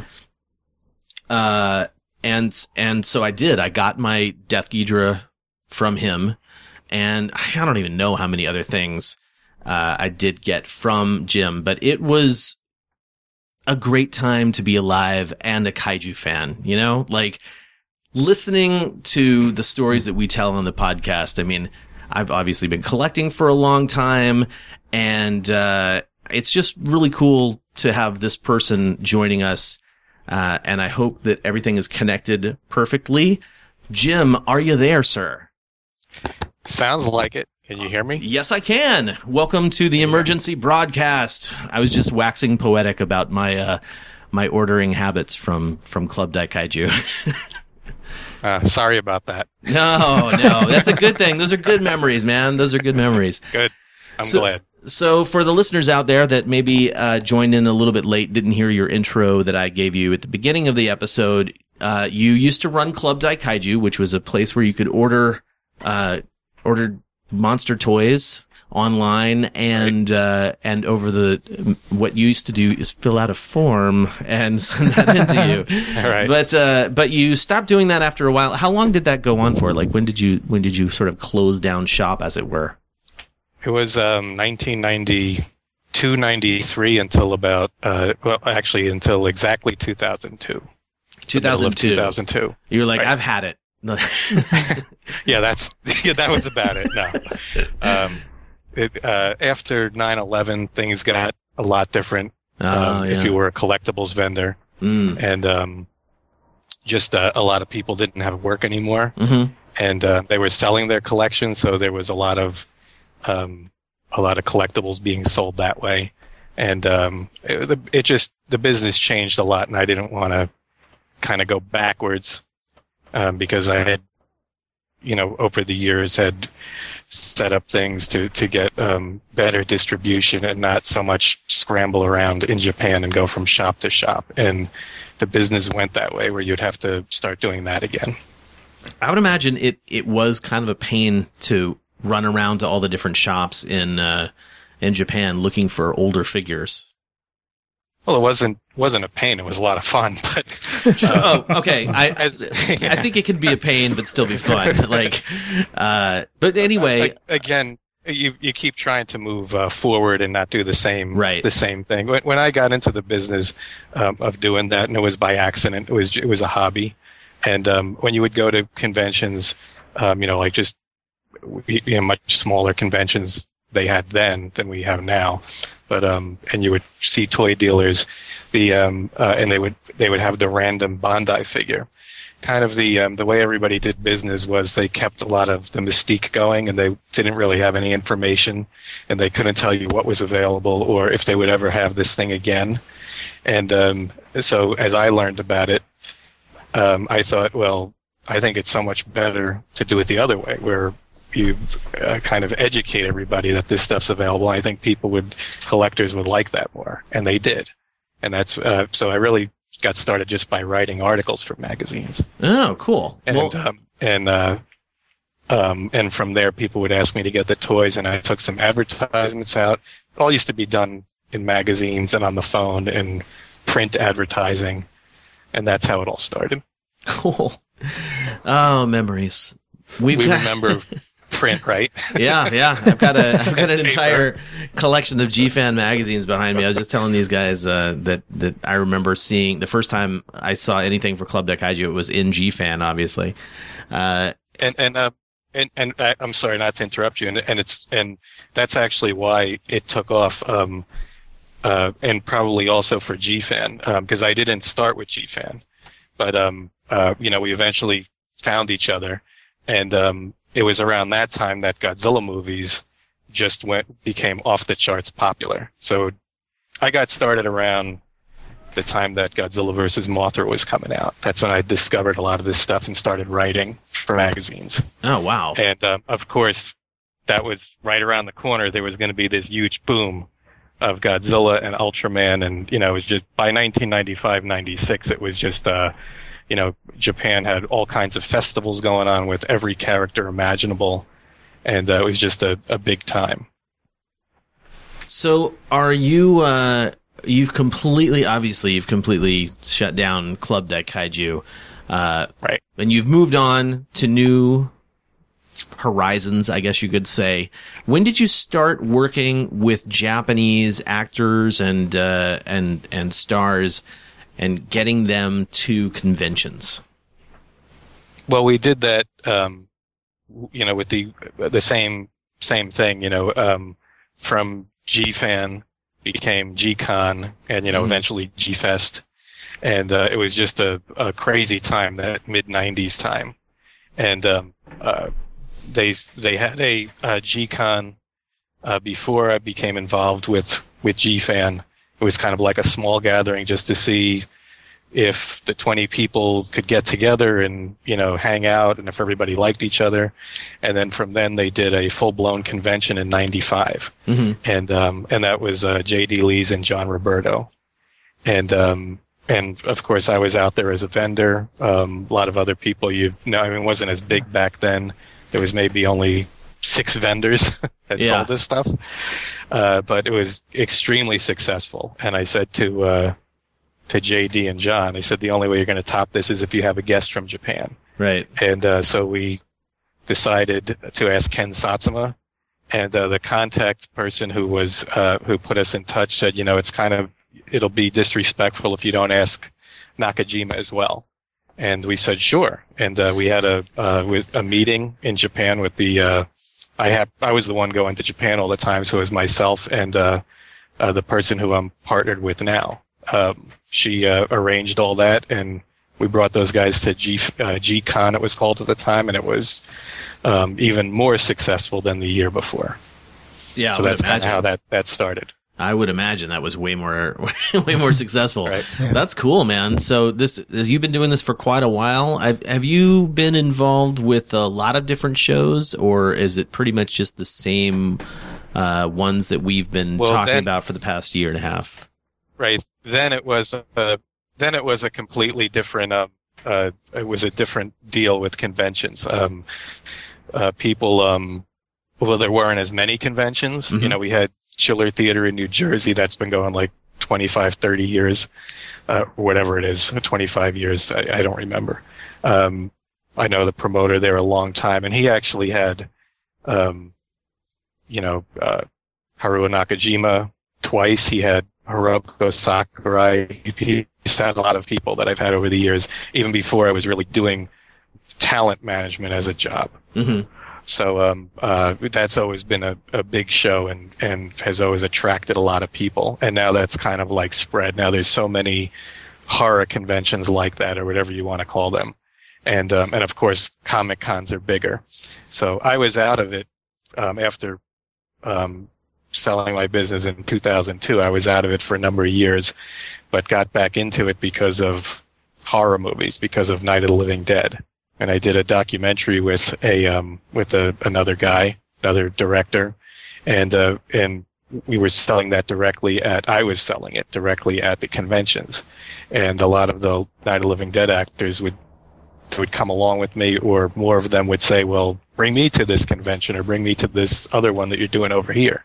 Right. So as we did more of that, um, all of a sudden I had all these this Night of the Living Dead cast, and uh, okay, well, we have to do more than that if if we're going to get them, uh, you know, open doors and get them into conventions. So I started looking for more and more actors, and um, eventually, in uh, it was in 2002, I reconnected with my partner in Japan, and um, you know, we we talked about it. Conventions are much different now. Back then, there was really no financial um, gain for her.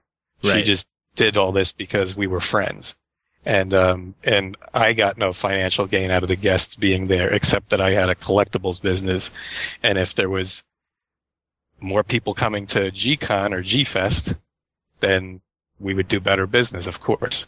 So it was almost kind of like a sponsorship kind of, you know, that end of it.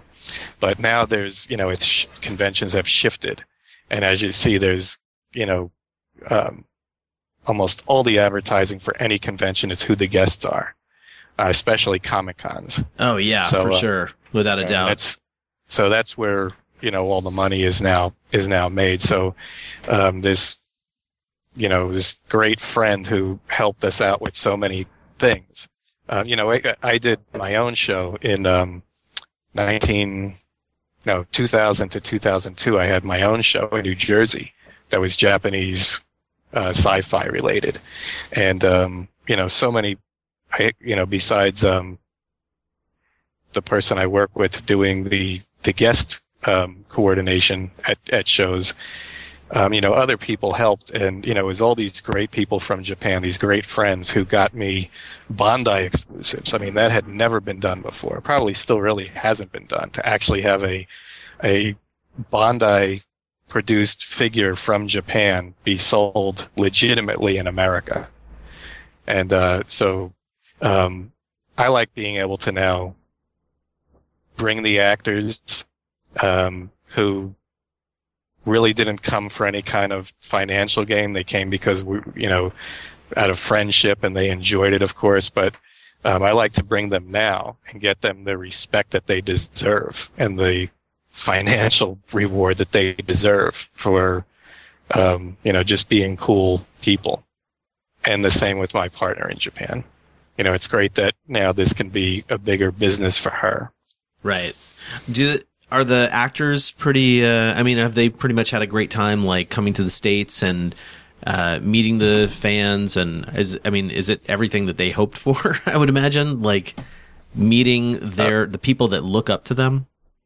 Um, absolutely. Well, some of the actors have been doing it for a while. So, um, for example, you know Nakajima, uh, Haruo Nakajima, and Ken Satsuma, uh, they saw what it was like in 1995 and were blown away by it then. Right. So they're kind of like old pros at the whole thing, but they obviously enjoy it. Um, you know, at even at his age, you know, Mr. Nakajima wants to come all the time.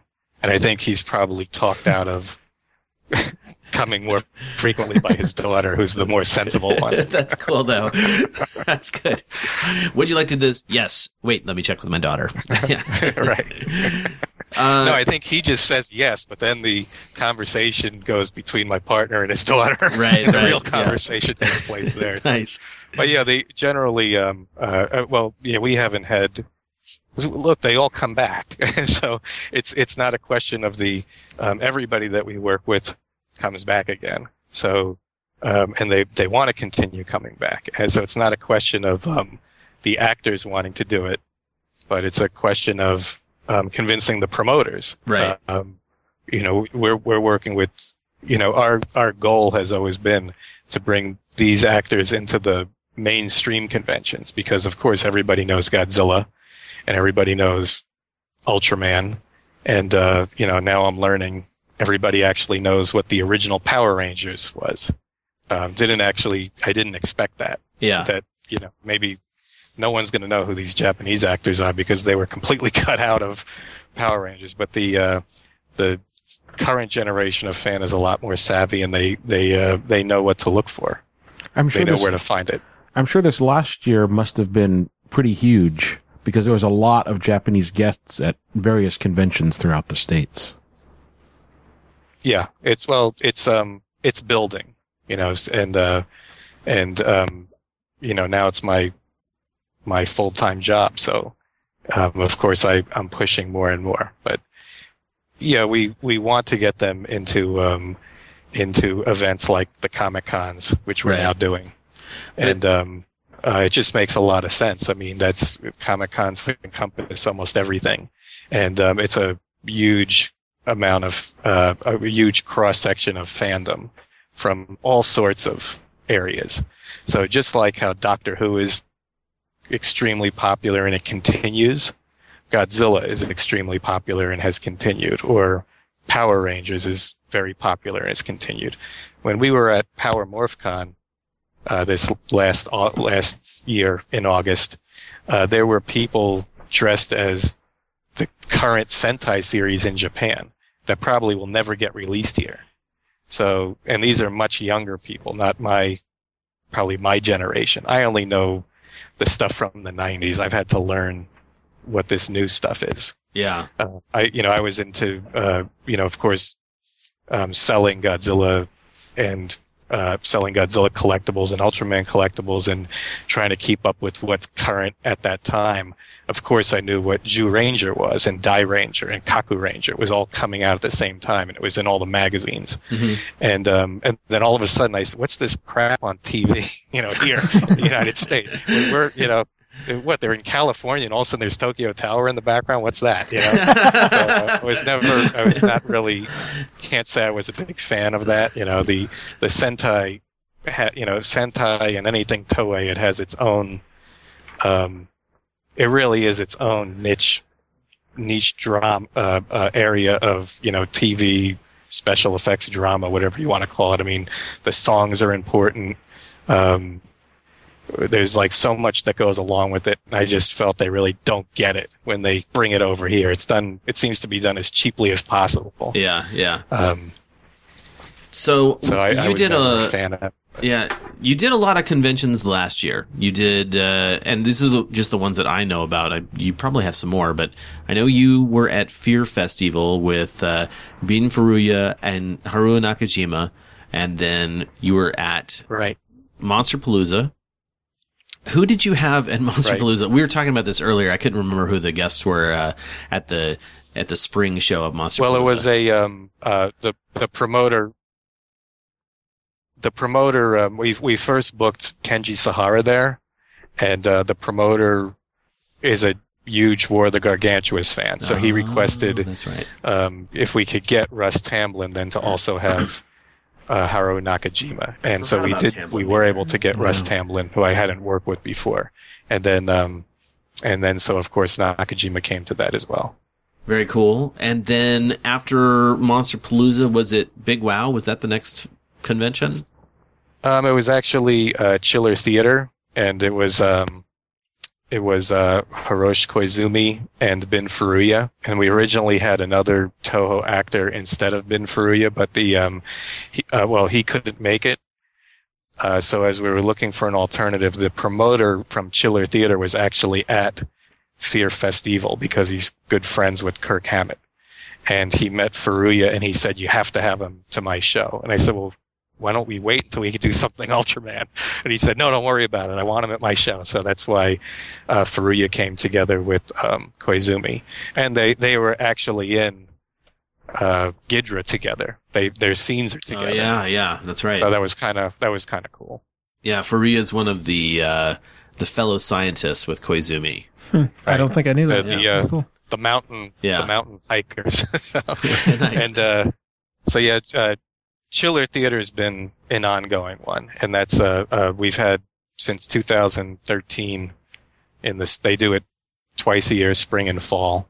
And that's in And New since, Jersey, uh, right? 2000, yeah, it's in New Jersey, in northern New Jersey, and in uh, 2013 we had Akira Takarada, and it was um, just he uh, that was like phenomenal for him, and he was just really happy. Um, he had a he had a line the entire time that just you know snaked out of our room, and we couldn't even see where it went. Good. Uh, so he was he was just really happy with that um, that appearance, and uh, I think he saw I can do that well that he appeals to a much bigger audience than just uh, uh, you know there's fans everywhere. Oh yeah. Uh, I I did watch that video from Germany where uh, the the two French gentlemen shot the shot Yes. the around the I can't remember the name of the convention that it was, but uh, Weekend of Weekend of Horrors. yeah, the I've almost I mean I've seen Takarada obviously I've met him in person, but when you get the camera in front of his face and and uh, he's actually addressing people who are watching the video. That man is charming. I was, I was like, dude, Takarada is so cool. He's such a great, great actor. All of the um, all of the, the guests are 100% professional. I mean, this they enjoy it, but it's a job, and they don't um, they don't take the uh, the fans for granted ever. And um, uh, you know, there's never I can't do this now, or um, I mean, you know, Hiroshi Koizumi is 88 years old and and did it like a you know like a much younger person. Yeah. Uh, you know, uh, he was there from the beginning to the end, and um, you know, um, it it you know we get the the compliments all the time. Uh, the you know these these actors are just so um, accommodating and wonderful, and um, it's it's just I think it's a it's a it's fresh air to contrast how some of the other actors conduct themselves at these things. Um, of of course, a lot of times we're at horror conventions yeah. um, because that's just that's just who I'm working with, and there's and as long as there's a market for them, um, you know, great. We'll bring the Japanese guests in. Um, but sometimes some of the other actors there don't really conduct themselves in a professional manner. Mhm. So uh, um, I, you know, so that's that's the point. We, uh, um, in fact, that's why um, doing this tonight. Um, I, I prefer to be in the background. It should never be about the manager. Right, right, of Um, course. Manager is not important. You know, I do my job in the background, and and it's about you know the actors and taking care of them and the fans, the customers coming. But you know, that's what I realize we have to in this market. Uh, we have to kind of tie it together. Like you said, you've noticed all these appearances. hmm Well, it's just basically myself and my partner in Japan doing all these appearances with Japanese actors. And uh, then the fans that come know it, and I want the everybody else listening to know it. The key thing is that any customer who comes is going to have the best experience that they will have. It's not about getting a, a signature. It's not about buying something. It's about meeting these actors while we can, while we can do this, while the shows can afford to do it. We don't know what is going to be around the corner. Maybe the market changes again.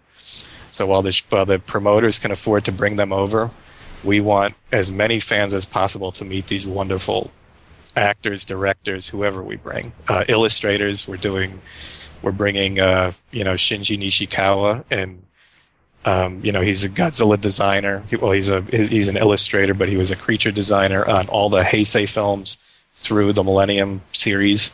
Uh, he's just fantastic talent, and it took us a while to get promoters to understand what this guy actually does. They said, well, why do I have to bring in, why am I paying for an artist? I have a whole alley of artists over here. You know, it's like, that's not what this guy does. You Oh, know? no, not at and all. once they, once they see it, they're blown away. And, uh, so now we're getting more requests for him.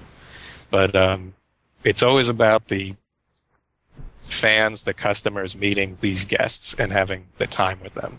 And, um, and you'll always have a good experience when you meet any of these actors that we deal with. We don't, we won't work with anybody who's a prima donna, and um, I don't have it with my American guests, and I won't have it with the Japanese either. But um, it doesn't seem to be a problem anyway with the Japanese. They're all uh, wonderful, and like I said, it's a job um, for them. They, you know, they take it seriously. It's not that they're just there for the money, but they don't want to shortchange anybody. Very cool, man. Well, as a fan, I mean, just as a fan, I big thanks to you and uh, and your partner for bringing these people over because I talked about this on the last episode. 2014 was a huge year for the podcast and for for me as a fan because I got to meet a whole bunch of people from Japan that ne- I never thought I was going to meet. I mean, I I honestly, when I started this podcast, I honestly thought, well, I'm probably never going to get the opportunity to talk to Haruo Nakajima. Uh, and that all changed last year. I got to talk to, uh, Satsuma and I mean, it was massive, massive year for the Kaiju cast. And, and, uh, I, I can't wait to see what's coming up. Uh, I know you guys have a, a show in Paris, France for the Sentai, uh, superhero fans out there. Right. We um, uh, that kind of came together at the last minute because um, the uh, gentleman who did the interview in France with Takarada, he's the one who's who's helped kind of kickstart all this and get us in touch with this convention, and he's also had to educate me. Well, who's really popular there? Um, things that you wouldn't you would never dream in a million years are very popular there um, com- compared to, you know, like for example, if we say Shusuke Kaneko, we immediately, you know, us, the people talking right now, think Gamera and Godzilla. But um, apparently, Death Note is just off the charts popular in France. So, um, uh, you know, it's it's always about that learning where the market is uh, for various guests. So the the actors who we have coming from Bioman and from Sharivan, um, who I wouldn't normally be able to um, get into any kind of convention in the USA. I don't think it would be it would be very limited. Right. Um, it's it's great that they're popular there, and um, you know people know who they are. So, uh, do you have anything else that you can share about what's coming up in 2015 for uh, for kaiju fans and uh, fans of Japanese science fiction? Yes, I do. Um, so uh, the one that we just talked about in Paris, that's uh, February 7th and 8th. Uh, that show is Paris Manga. It's easy to find online, and they have a Facebook page as well. And um, following that, we're doing for the first time Lexington Comic Con. Uh, that's also easy to find online. Just type in Lexington Comic Con, you'll find it. And um, we're doing uh, for the first time three actors from Zyuranger um, Yuta Mo- Mochizuki, who is Geki, the Tyranno Ranger, um, Takumi Hashimoto, who was Boy, Tiger Ranger, and Reiko Chiba, who was May, Ptera Ranger. So that's the first time uh, the three of them are together. Uh, Mr. Mochizuki came before to Power Morphicon. He was off the charts popular, which was a shock to me because he's not doesn't appear anywhere in um, Mighty Morphin Power Rangers, but people um, were excited that he was there. You know, they consider him the original Red Ranger, and um, it seems it's going to be the same for the other Zyuranger actors. And then at the same convention, we also have Hiroko Sakurai and Bin Furuya from Ultraman coming. Awesome. Hiroko Sakurai is a pleasure to meet. I uh, I'm very happy that I got to meet her in at Monster Palooza a couple of years ago. Yeah, she's great, and um, that was her. Um, that was only her third convention in like, and there was a space of like ten years since she had been here, and uh, and she actually hasn't been back. Um, I haven't had an opportunity for an Ultraman cast, so um, uh, it's great that it worked out for this convention. So it's like two years between since she was at Monster Palooza that she's coming to Lexington. So that convention, Lexington Comic Con, is March 13, 14, and 15. It's the middle of March. Um, like I said, just look up Lexington Comic Con uh, online. It's easy to find. And then our following one after that, which um, which will be Monster Palooza. Yes. Unfortunately, I cannot mention who it is. But Jim, I'm at the edge of my seat. I am waiting on the. I really tried to uh, to get it uh, the okay specifically for tonight. That's okay. Um, it it may just be a matter of hours that I will have the okay. Because we're gonna we're gonna be there. Checking so. a few last minute things, but um, uh, all I can say is just go to, just keep an eye on Monster Palooza, either the Facebook page or the website this week. It's a big first time guest who has never done a convention before. Okay. And so, uh, but it's the way we, you know, Sounds good. it's the way we have to do it to Cool. make, to assure that they come. Well, I, I, dude, I even appreciate you trying to get the okay before coming onto the program tonight. That's uh, that's cool. No Uh, problem. Well, um, and also, uh, I don't know if these people in the room here know this, but uh, you are the guy that helped me get the actor interviews for the upcoming documentary, and um, I also wanted to say thank you for for helping with that. That was really really cool. Cool. Well, and, a- I- and a I fantastic to- experience too. I wanted to thank you for um, uh, it, that. That was a, a great example of um, uh, you know how to handle. You, you did everything in the correct way, and that's and you know these actors are available.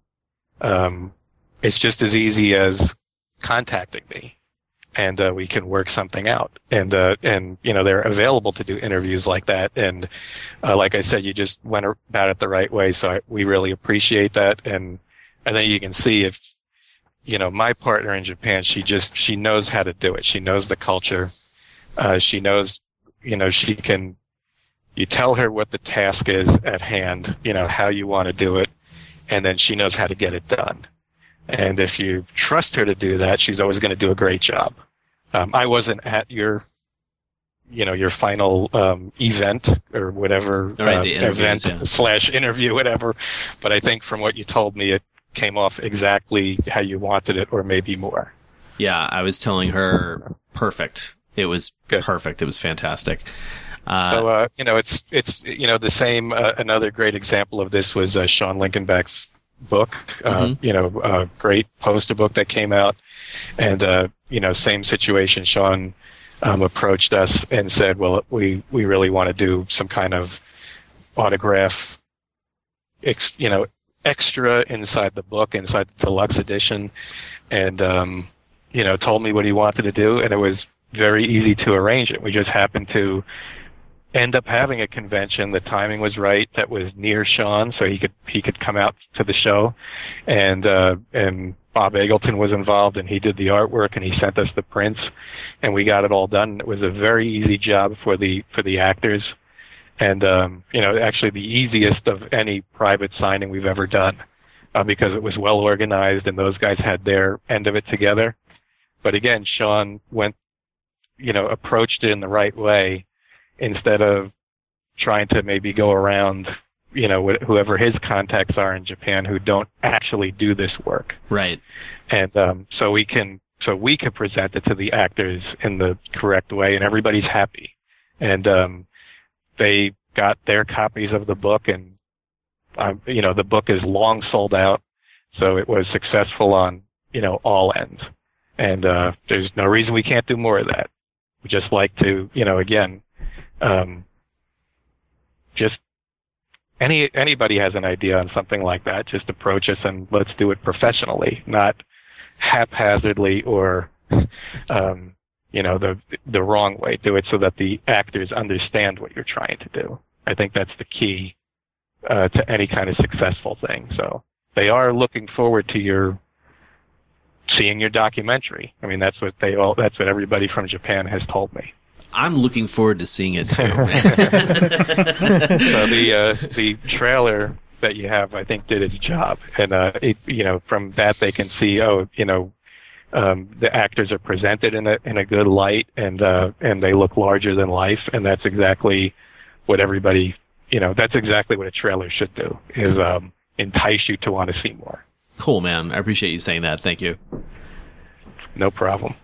And thanks for being part of the episode, man. I, I uh, look forward to seeing you again, hopefully a few times this year in person. And uh, I can't wait to see what you got cooking for the rest of the conventions, too. Cool. Well, I could tell you that um, the Godzilla, the Dream Godzilla lineup, uh, Mr. Nakajima, Mr. Satsuma, and Mr. Kitagawa, they will be back again. Awesome. So, it, unfortunately, was the you know 2014 was the first time we were able to get that together, to get that to work in New Jersey at Chiller Theater. But um, it was so successful. Um, you know, other conventions want that, so that will happen this year. I just can't say where yet, but it, you know, it'll become apparent, and I'm sure you will tell all of your um, podcast listeners when the news is available to announce. yeah, absolutely, man. Without a doubt, we will. Cool. Okay. Cool. Well, dude, thanks so much for being on the show, and uh, I will. I'll see you around. All right. Thanks for having me, man. All right. Later. All right. Take care. Yeah. They're gonna come back. Nakajima and Satsuma and Kitagawa. They were at Chiller Theater, and uh, I, I don't. Did I tell the story on the podcast of why I didn't go to Chiller Theater? I know I told some friends of mine. Uh, Chiller was the exact same weekend as Lady Kyle's birthday. Oh yeah. And uh, we had a party here at the house. Oh yeah, I think we were here for that. Yeah, and uh, I was like, at first I was looking into it. I was like, oh, cool. Uh, how much are tickets to get out to uh, Parsippany, New Jersey? And then I was looking at the dates, and I was like, that that weekend. There's sounds, nothing- there's something familiar about those those numbers there, and then I realized, oh no, no, no, that's my girlfriend's birthday, and we're having a big party. There's no way I can go to that. So, uh, hopefully, I will get another chance to see all three Godzillas together at the same time. Yeah, I'll be curious to find out. I wish it was someplace on the West Coast. really? Just Wouldn't that be start contacting you fantastic? Wouldn't it be awesome if it was my backyard? oh well, uh, big thanks to Jim and uh, uh, for for coming on the show. I think it's time to give away another prize pack. What do you say, Brian? Yeah. Yeah, Let's do it. You prepared a trivia question, didn't you? I sure did. All right, so let's tell the listeners what we are, what they're playing for. Uh, the prize pack. This would be prize pack number four. Oh, this is a good one. The prize pack includes one Mechagodzilla bottle opener from Diamond Select Toys, one Godzilla 2014 button set. That was the one that they gave us at the uh, after we watched the film. We went to the premiere of the film. Oh yeah, yeah, yeah. Uh, one giant Godzilla plushie, 15 inch Godzilla plush from, uh, Toy Vault that was actually designed by Matt Frank. Did you know that? I didn't know that. That's Yeah. cool. Somewhere around here, I actually have like the little card from it from my own, but, uh, Cool. uh, it also includes a set of Godzilla 2014 fridge magnets, a large, as in the size, Godzilla 2014 hoodie. Mhm. So just keep that in mind. If you're not a large, just be aware that that's that we have a limited. Uh, You can make it into a too. pillow. It doesn't true, matter yeah. what size you are. It's fine. it's not a big deal. Rachel will show you the way. And also one autographed copy of Stephen D. Sullivan's Daikaiju Attack. Mhm. All of those prizes are part of prize pack number four. And Brian is going to be reading the, or asking the trivia question. And once again, just answer in the, uh, in the chat room. If you are the first person to get it, then you be the winner. Go All right. for it, man. Well, uh, before Toho was called Toho, it had a different name. So can you name it? And, uh, I guess it's, it's an abbreviation. It's, it's in a, yeah. So if you can give us the full name, what was Toho's original name? All right. Okay, spell it out, folks. Yeah, this is going to be Come on. interesting. So we're not looking for just the acronym. We're looking for the full name. Okay, see the acronym. Can you come up with the full name? That's a good one. I uh I think when Brian asked it earlier tonight, I or today. What time is it? Anyway, we uh, I I knew what it was, but I didn't know I didn't know the actual what Yeah. the letters stood for. Oh, I saw it, but my thing's going wacko. Mike Keller. He wins it. It was. It's Brian? PCL. It's Photochemical Laboratory. Oh shoot, he was wrong. Oh, no. I Oh, lied. That's not the right answer, dude. Mike Keller, I'm sorry. He said Pacific Color Laboratories. Hmm. That wasn't right. Oh, no. Sorry. Interesting. Keep What's guessing. Well, this is Well, uh, you said guessing. Keep guessing. Keep guessing. name. No, no, we're just going to pretend that we didn't We're actually just say gonna it pretend right. Yeah. he was the first one to say PCL. He's actually the only one to say PCL. Uh, and Wait, Brian, where's the And- actual yeah, I'm Answer. fired. I'm sorry. I know. People are saying I'm fired. You can't I really totally get am fired, from a free job. I don't job. know that we could really. Yeah, I okay, I think we need to have another question because the answers are coming after you said it. Okay. and I'm sorry if somebody actually answered it correctly and your delay is off, like the lag time. I suck.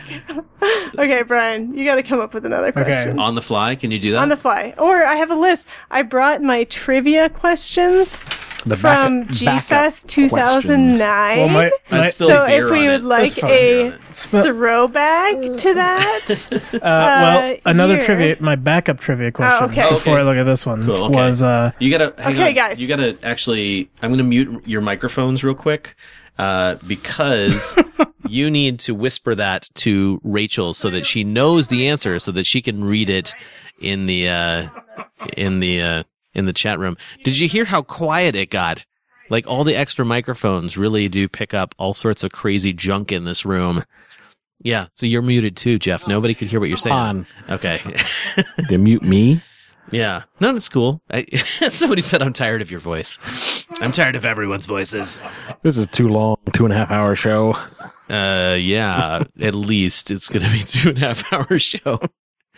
Let's just hear me. Let's talk about me for a second. This is all about me, this kaiju cast. Uh, I, I don't know. I love this. I love doing this. So you're not actually writing, you're actually writing the answer. You're not telling her. yeah, I'm Uh, okay. All right. Okay. So if there's, if there's writing going on, So, there's no need to mute Is the this- microphones, is right? this the answer or is this the answer? That's the answer. That's Okay. the answer. Okay, that's all I needed. Okay. Well, thank God right. you had a backup question. Okay. right? So, Are we back on? We're back on. We're back We're on. live. new question. We're live. We're Anything can happen. Toho, Ready again, guys. Toho did a TV show, very much like Ultraman. It was called Zone Fighter. What Godzilla movie monsters guest starred on Zone Fighter? Okay. We need all of them. The Right. entire answer. We need the entire answer, guys. On Zone Fighter. Who was on it? you guys.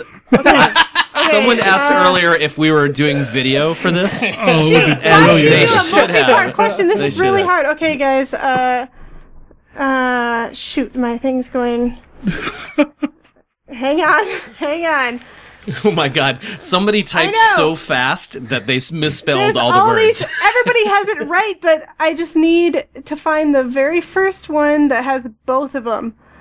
Um, This is the section where the oh show my goes god, off the the, spelling rails. mistakes, people. Yeah, it looks like somebody mashed their keyboard because they got excited. They're like, "Ugh." I know. Yeah. I think that's the winner, yeah. right? I mean, I mean, you got would it, you, right? Would you? s- It was okay.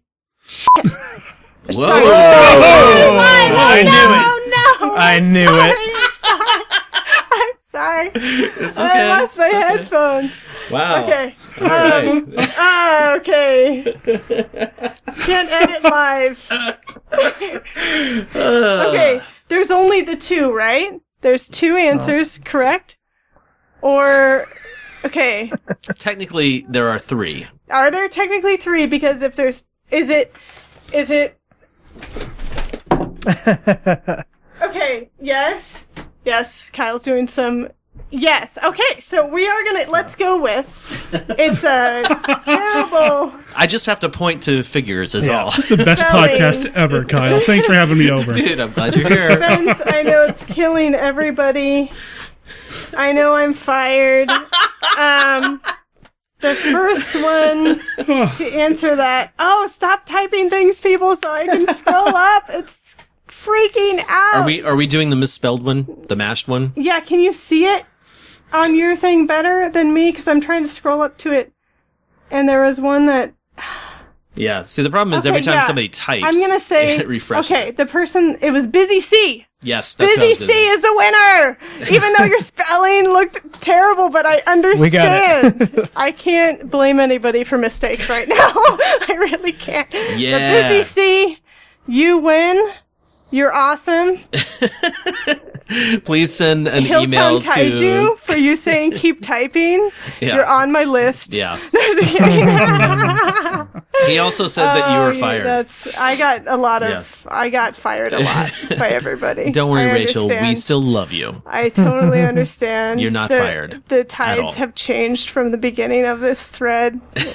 And- some love. So we should probably give the answer for listeners. Oh yeah. Yes, yeah. Hey it's, uh, guys. It's, uh, technically it's uh, Ghidorah, Yep. Gigan, and of course Godzilla. Godzilla. and for yeah. the listeners, I mimed Gigan and Ghidorah to Kyle. Yes. Yeah, and then Kyle, just to be sure that I understood it, Kyle pointed at figures Yeah. for me on Yeah. his shelf, just And to make sure. My miming of the monsters was I held up both my arms for Ghidorah for three heads, Yep. and then I rubbed my belly like a buzzsaw for Gigan. It was a thing of beauty. I'm, I'm, glad, I'm glad I was here for this. yeah, you're welcome. Oh man, that was awesome. Thank you for those of you that didn't fire me. I appreciate that. I'm now getting some love back. It would be really lame to actually fire you over. I know. like that, uh, right? yeah, um, Hilltown Kaiju had a good point that I got fired from a free podcast that's Yeah. volunteer. yeah. Yeah.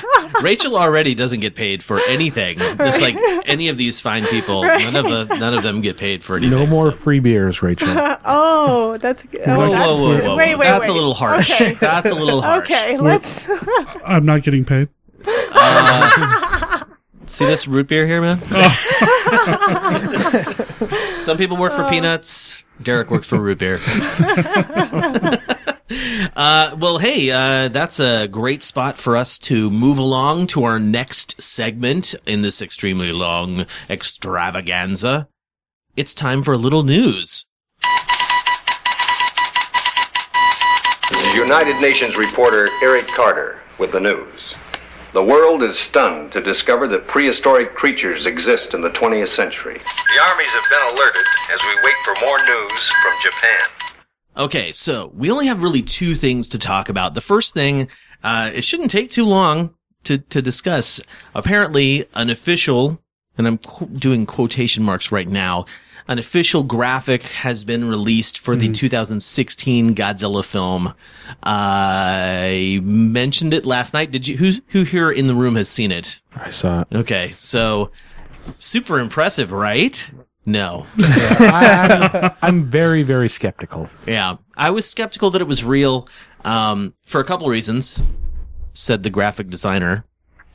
Uh, one, the font that they used for Godzilla, the Gojira, and the 2016, literally squished from the top, just like didn't look good. And also, it used a different color black from.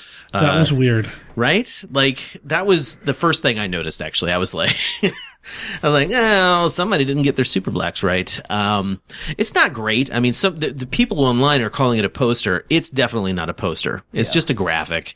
Uh, I would normally, if it was an American company, uh, I would say that it's fake because, you know, nobody would release something that, that, uh, low in quality out into the world. Yeah. Yeah. But we're talking about Toho here and they don't have the best, uh, quality marketing materials that go out all the time. So I am fairly certain that it is legit. It's just kind of a little bit disappointing that that's what it was. So, um, I'll have a link in the show notes to that graphic. I did post it on the KaijuCast Facebook page last night just because I wanted to, uh, mention those particular items. it just, it doesn't surprise me at all that Toho would release something like that, but, uh, I mentioned this in the, in the update. Toho, I'm available. I'm, you know, I would gladly work for a very reasonable rate on official Godzilla stuff. So. Yeah. Wouldn't that be awesome, listeners? Ding. okay. Next up, uh, this is some kind of exclusive news. We get to break the news. This has really been a night for exclusives or an afternoon for what time is it? Anyway, the, uh, what, uh, what's happening is, uh, Vampire Robots, which is a website that you can go to and purchase items from. They have worked with Medicom to, uh, release one of the Godzilla Vinyl Wars figures. you guys familiar with that line? Japanese toy collectors out there probably know what I'm talking about. There's a there's a series of figures. It's basically a lot of re-releases, old B Club, Bear Model, uh, and uh, M1, Marmit, Marusan. All of these figures are being re-released in Japan this this year or this last year and continuing into this year. Uh, as a celebration of the 60th anniversary, and it's called Godzilla Vinyl Wars. Not final with an F, but V Vinyl. You get that? Yeah. Ah, yes. Now we're getting somewhere. I could see the gears moving. I just gotta make sure that everybody's on board here. So anyway, Vampire Robots uh, is exclusively going to be releasing through Medicom their 1995 Godzilla vs. Destoroyah suit design, which is actually originally from CCP, and it is this sculpt here that I have holding. I, I'm holding my own CCP Godzilla figure, but the, this is the meltdown version. So he's like all red with some orange, and the one that they are going to be releasing is like the burning Godzilla. So he's got like the orange patches showing yeah. through the black. Very, very cool. Uh, I will have a link in the show notes to Vampire Robots page where you can pre-order that. Uh, there are only going to be 200 here in the States and they're capping the pre-orders at 100. If you don't place a pre-order, you, uh, will be able to get him at conventions that Vampire Robots, uh, will be tabling at, at this summer. Um, and it's all obviously while supplies last. The pre-order price is $110, uh, which includes shipping in the U.S and is scheduled for release on May 27th, 2015. So there you go. Pretty cool. Uh, I wish I could share the photo of what it looks like right now, but I'll just post it to the, to the page later, the, the Facebook page. Uh, so that's our news, man. That's all we have for the news. Light month. Things have been very light since, uh, Yeah. since that last Toho news came out. Well, there was one little mention in the news recently. What's that? Uh, kind of Godzilla related. Uh, Akira Kurosawa's daughter wrote a book, and uh, they published a top. His it's not a top 100 for Kurosawa, but it was movies that she spoke with her father about that he was very fond of. Oh. And in the middle of the list is Gojira. Really? Yes. That's cool. I did not know that. I didn't even hear about that. Nice work, Brian. Didn't you post it on? Some legwork. I did not, Mm, but I saw it uh, yeah. online. Yeah. It was, it's, oh, Oh, am I literally the last person in the room? You're to the know last person, Great. I think, the last person ever to know. Danny D wants us to talk about the the Hail to the King documentary. What's going on there? Don't groan.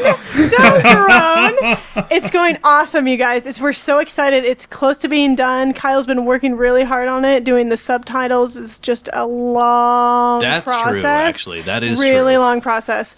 And so we're trying to get it just perfect so that everybody can just watch it, rock it out. It's going to be amazing. We can't wait. They've been working so hard. I swear it. You I get swear free it. beers again. So, Okay, that's yes, right, that's right. Yes. He did say he didn't really fire you. You know So that. yeah, I didn't really get fired, right? Yeah, you got your PR person right here. Uh, well, yeah. Thanks, Rachel. No, in all seriousness, though, uh, I am still working on the subtitles for the documentary, and uh, I think when we first launched the Kickstarter project, and then were successful, and then went over there to film it, um, I think a lot of people, because I said we were going to release it on YouTube, they sort of assumed that this was just going to be sort of like a little junky. I've got a camcorder, and I'm going to make a you know, shoddily cut together documentary.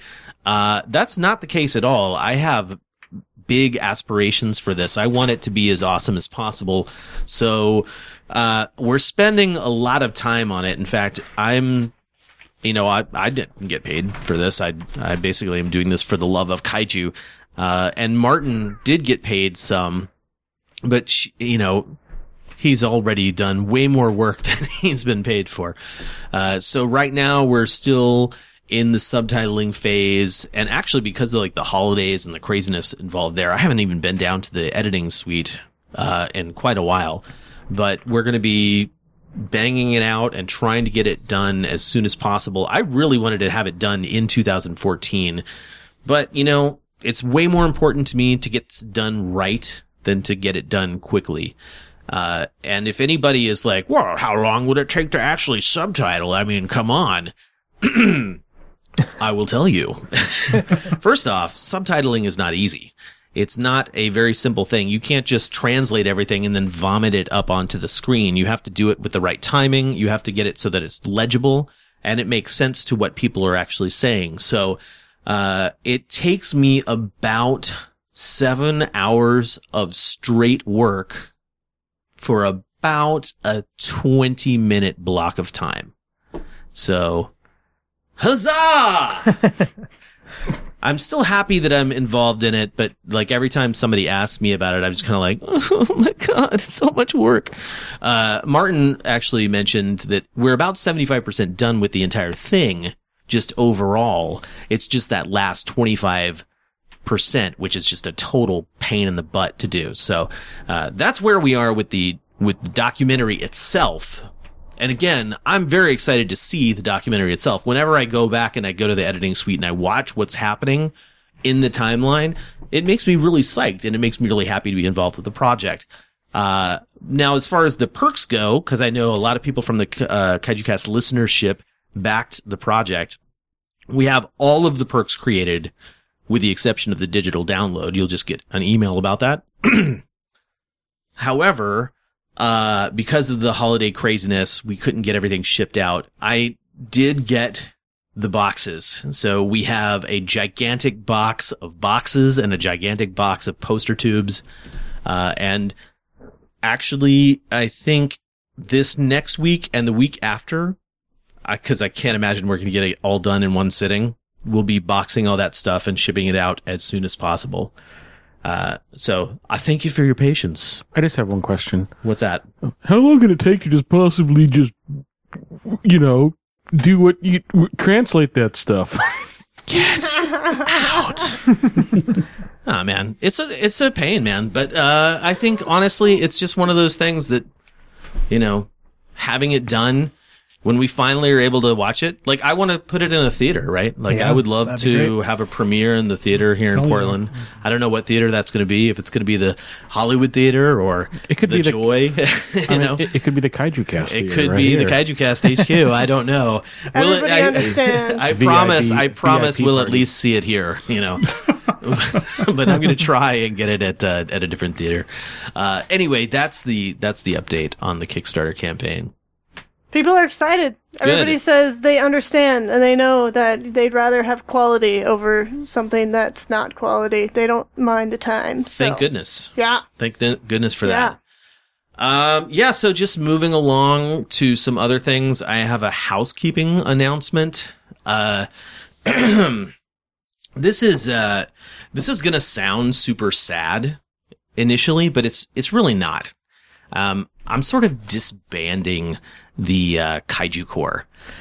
The Kaiju Corps, it's a, initially it sounded like a really great opportunity to, uh, get people to sponsor and support the Kaiju cast. And I still, in a sense, we're still going to have that, but we're breaking down the actual Kaiju Corps itself.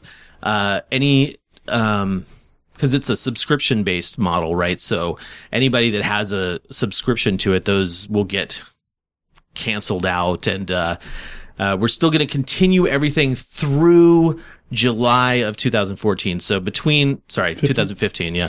So if you did pay for a subscription from July of 2014 to do, uh, from July of 2014 to July of 2015, obviously before now, uh, th- you're still able to send in your homework and stuff like that. And, uh, it's still around technically, but I just have been, I mean, I'm terrible at shipping things and I'm not the kaiju cast, believe it or not, the kaiju cast is not big enough for me to just hire somebody to ship stuff out for me. So, uh, I would rather not have a whole bunch of stuff sitting on a kitchen table that I'm sitting there going, Oh God, I gotta get that out. I gotta get it out. I gotta mail that stuff.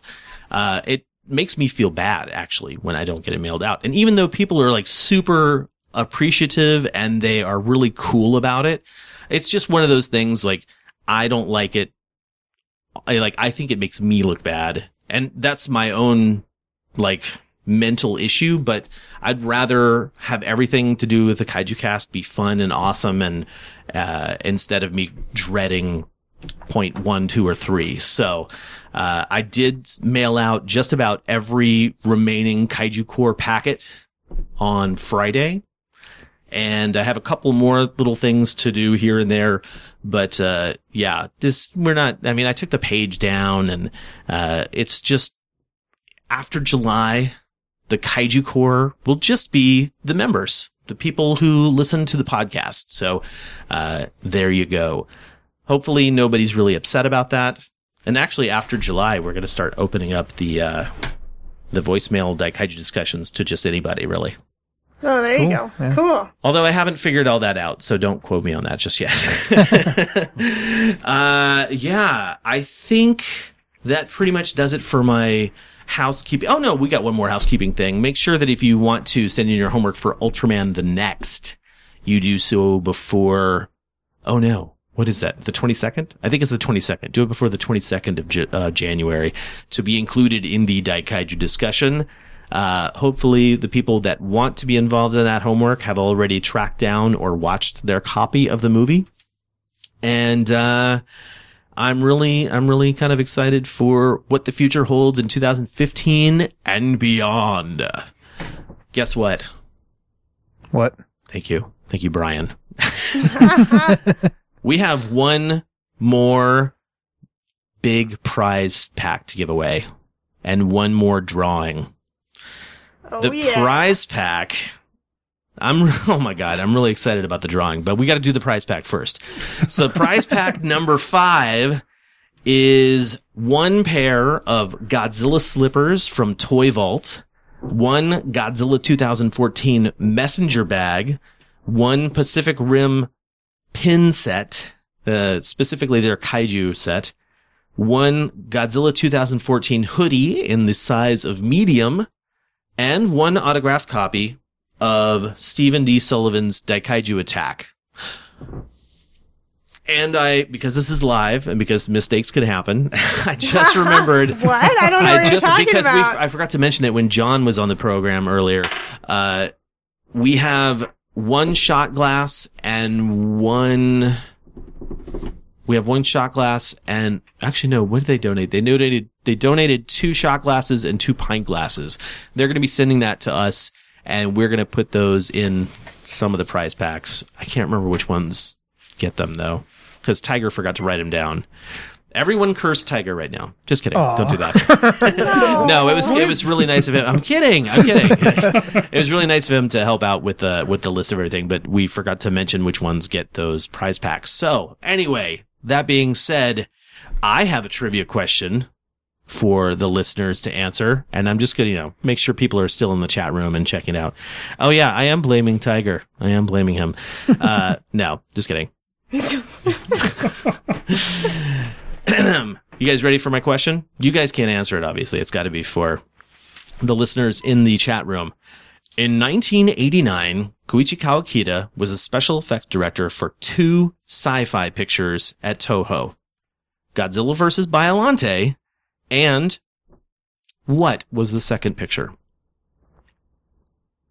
I thought that was pretty good, Yeah. especially since he Ah. just passed away I know it. recently. I knew it too.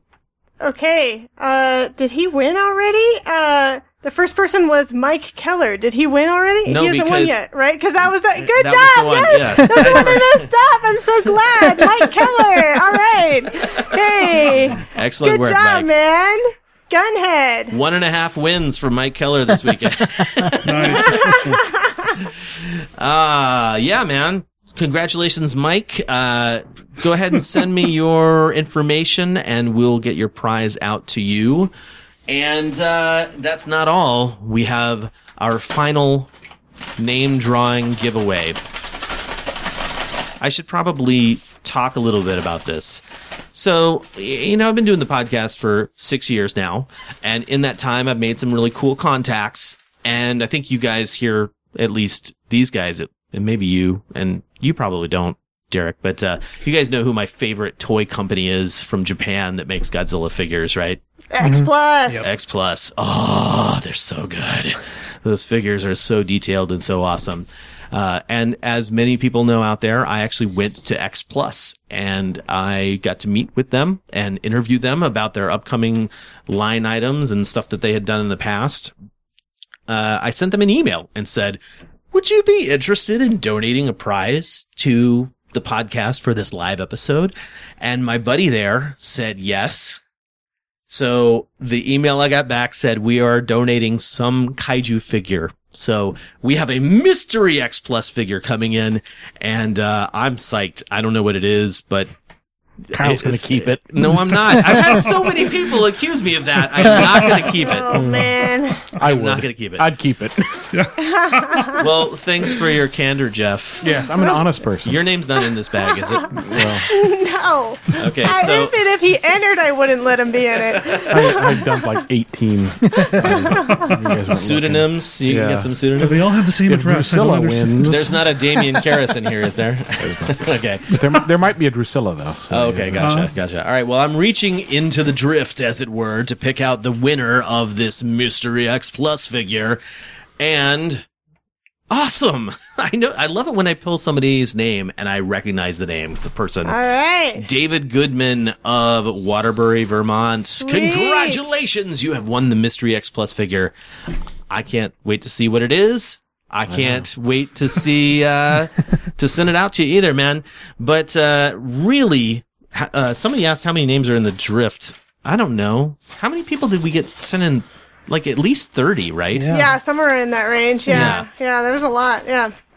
Well, hopefully, I mean, aside from the people who didn't win, like hopefully, uh, you guys found it fun and entertaining. Actually, I won't dis, uh, I won't uninclude them. like include, hopefully everybody out there is listening and had a good time at the emergency broadcast. Uh, I've had to go to the bathroom for the past like 20 minutes, so that's why my brain's not functioning anymore.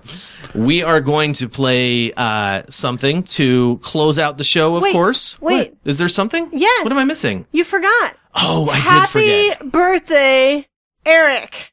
We know it's your birthday. Happy birthday, dude. I hope you're listening. and have a great one. Thank you, Rachel. Yeah. Thank you. And happy birthday, Eric. And hey, Hachi just joined us. Say, buddy.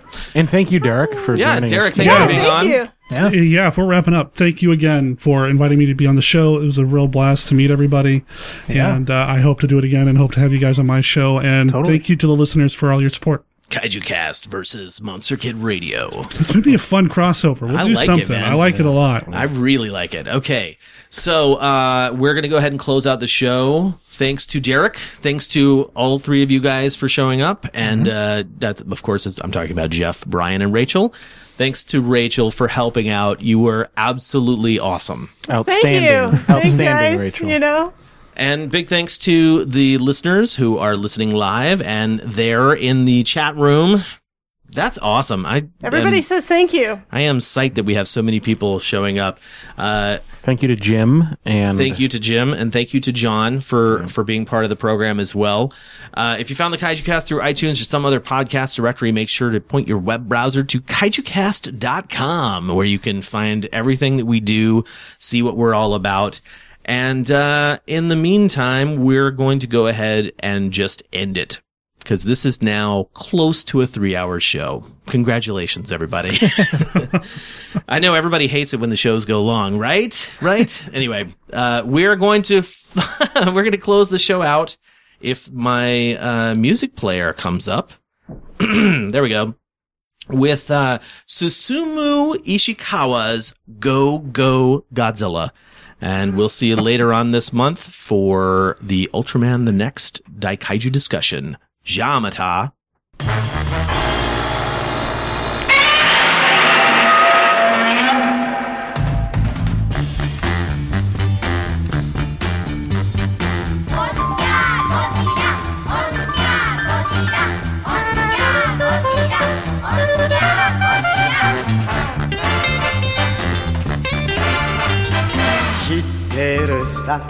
知ってるさ。誰でも知ってる知ってるさ。ギョロギョロ目ん玉。でかい尻尾。見かけはちょっぴり怖いけど。本当はみんなと仲良くしたい。んりゃちら。ほんりゃちら。ちらかどちらかどちらかどちらか。みんなの友達だ。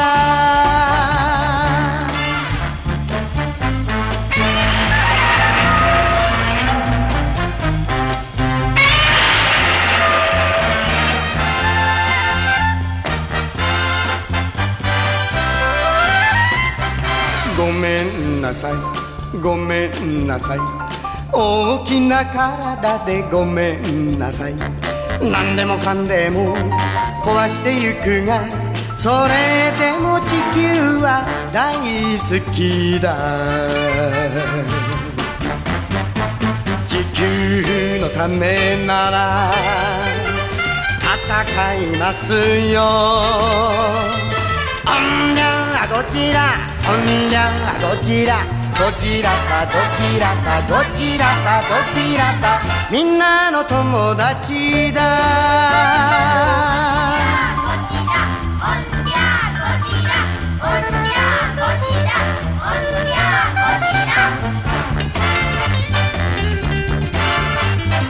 いつだろういつだろう。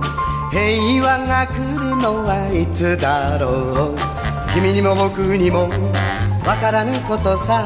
負けずに頑張れ。待っている。みんなで楽しく。笑える日まで。おんりゃゴジラおんりゃゴジラどちらかどちらかどちらかどちらかみんなの友達だ。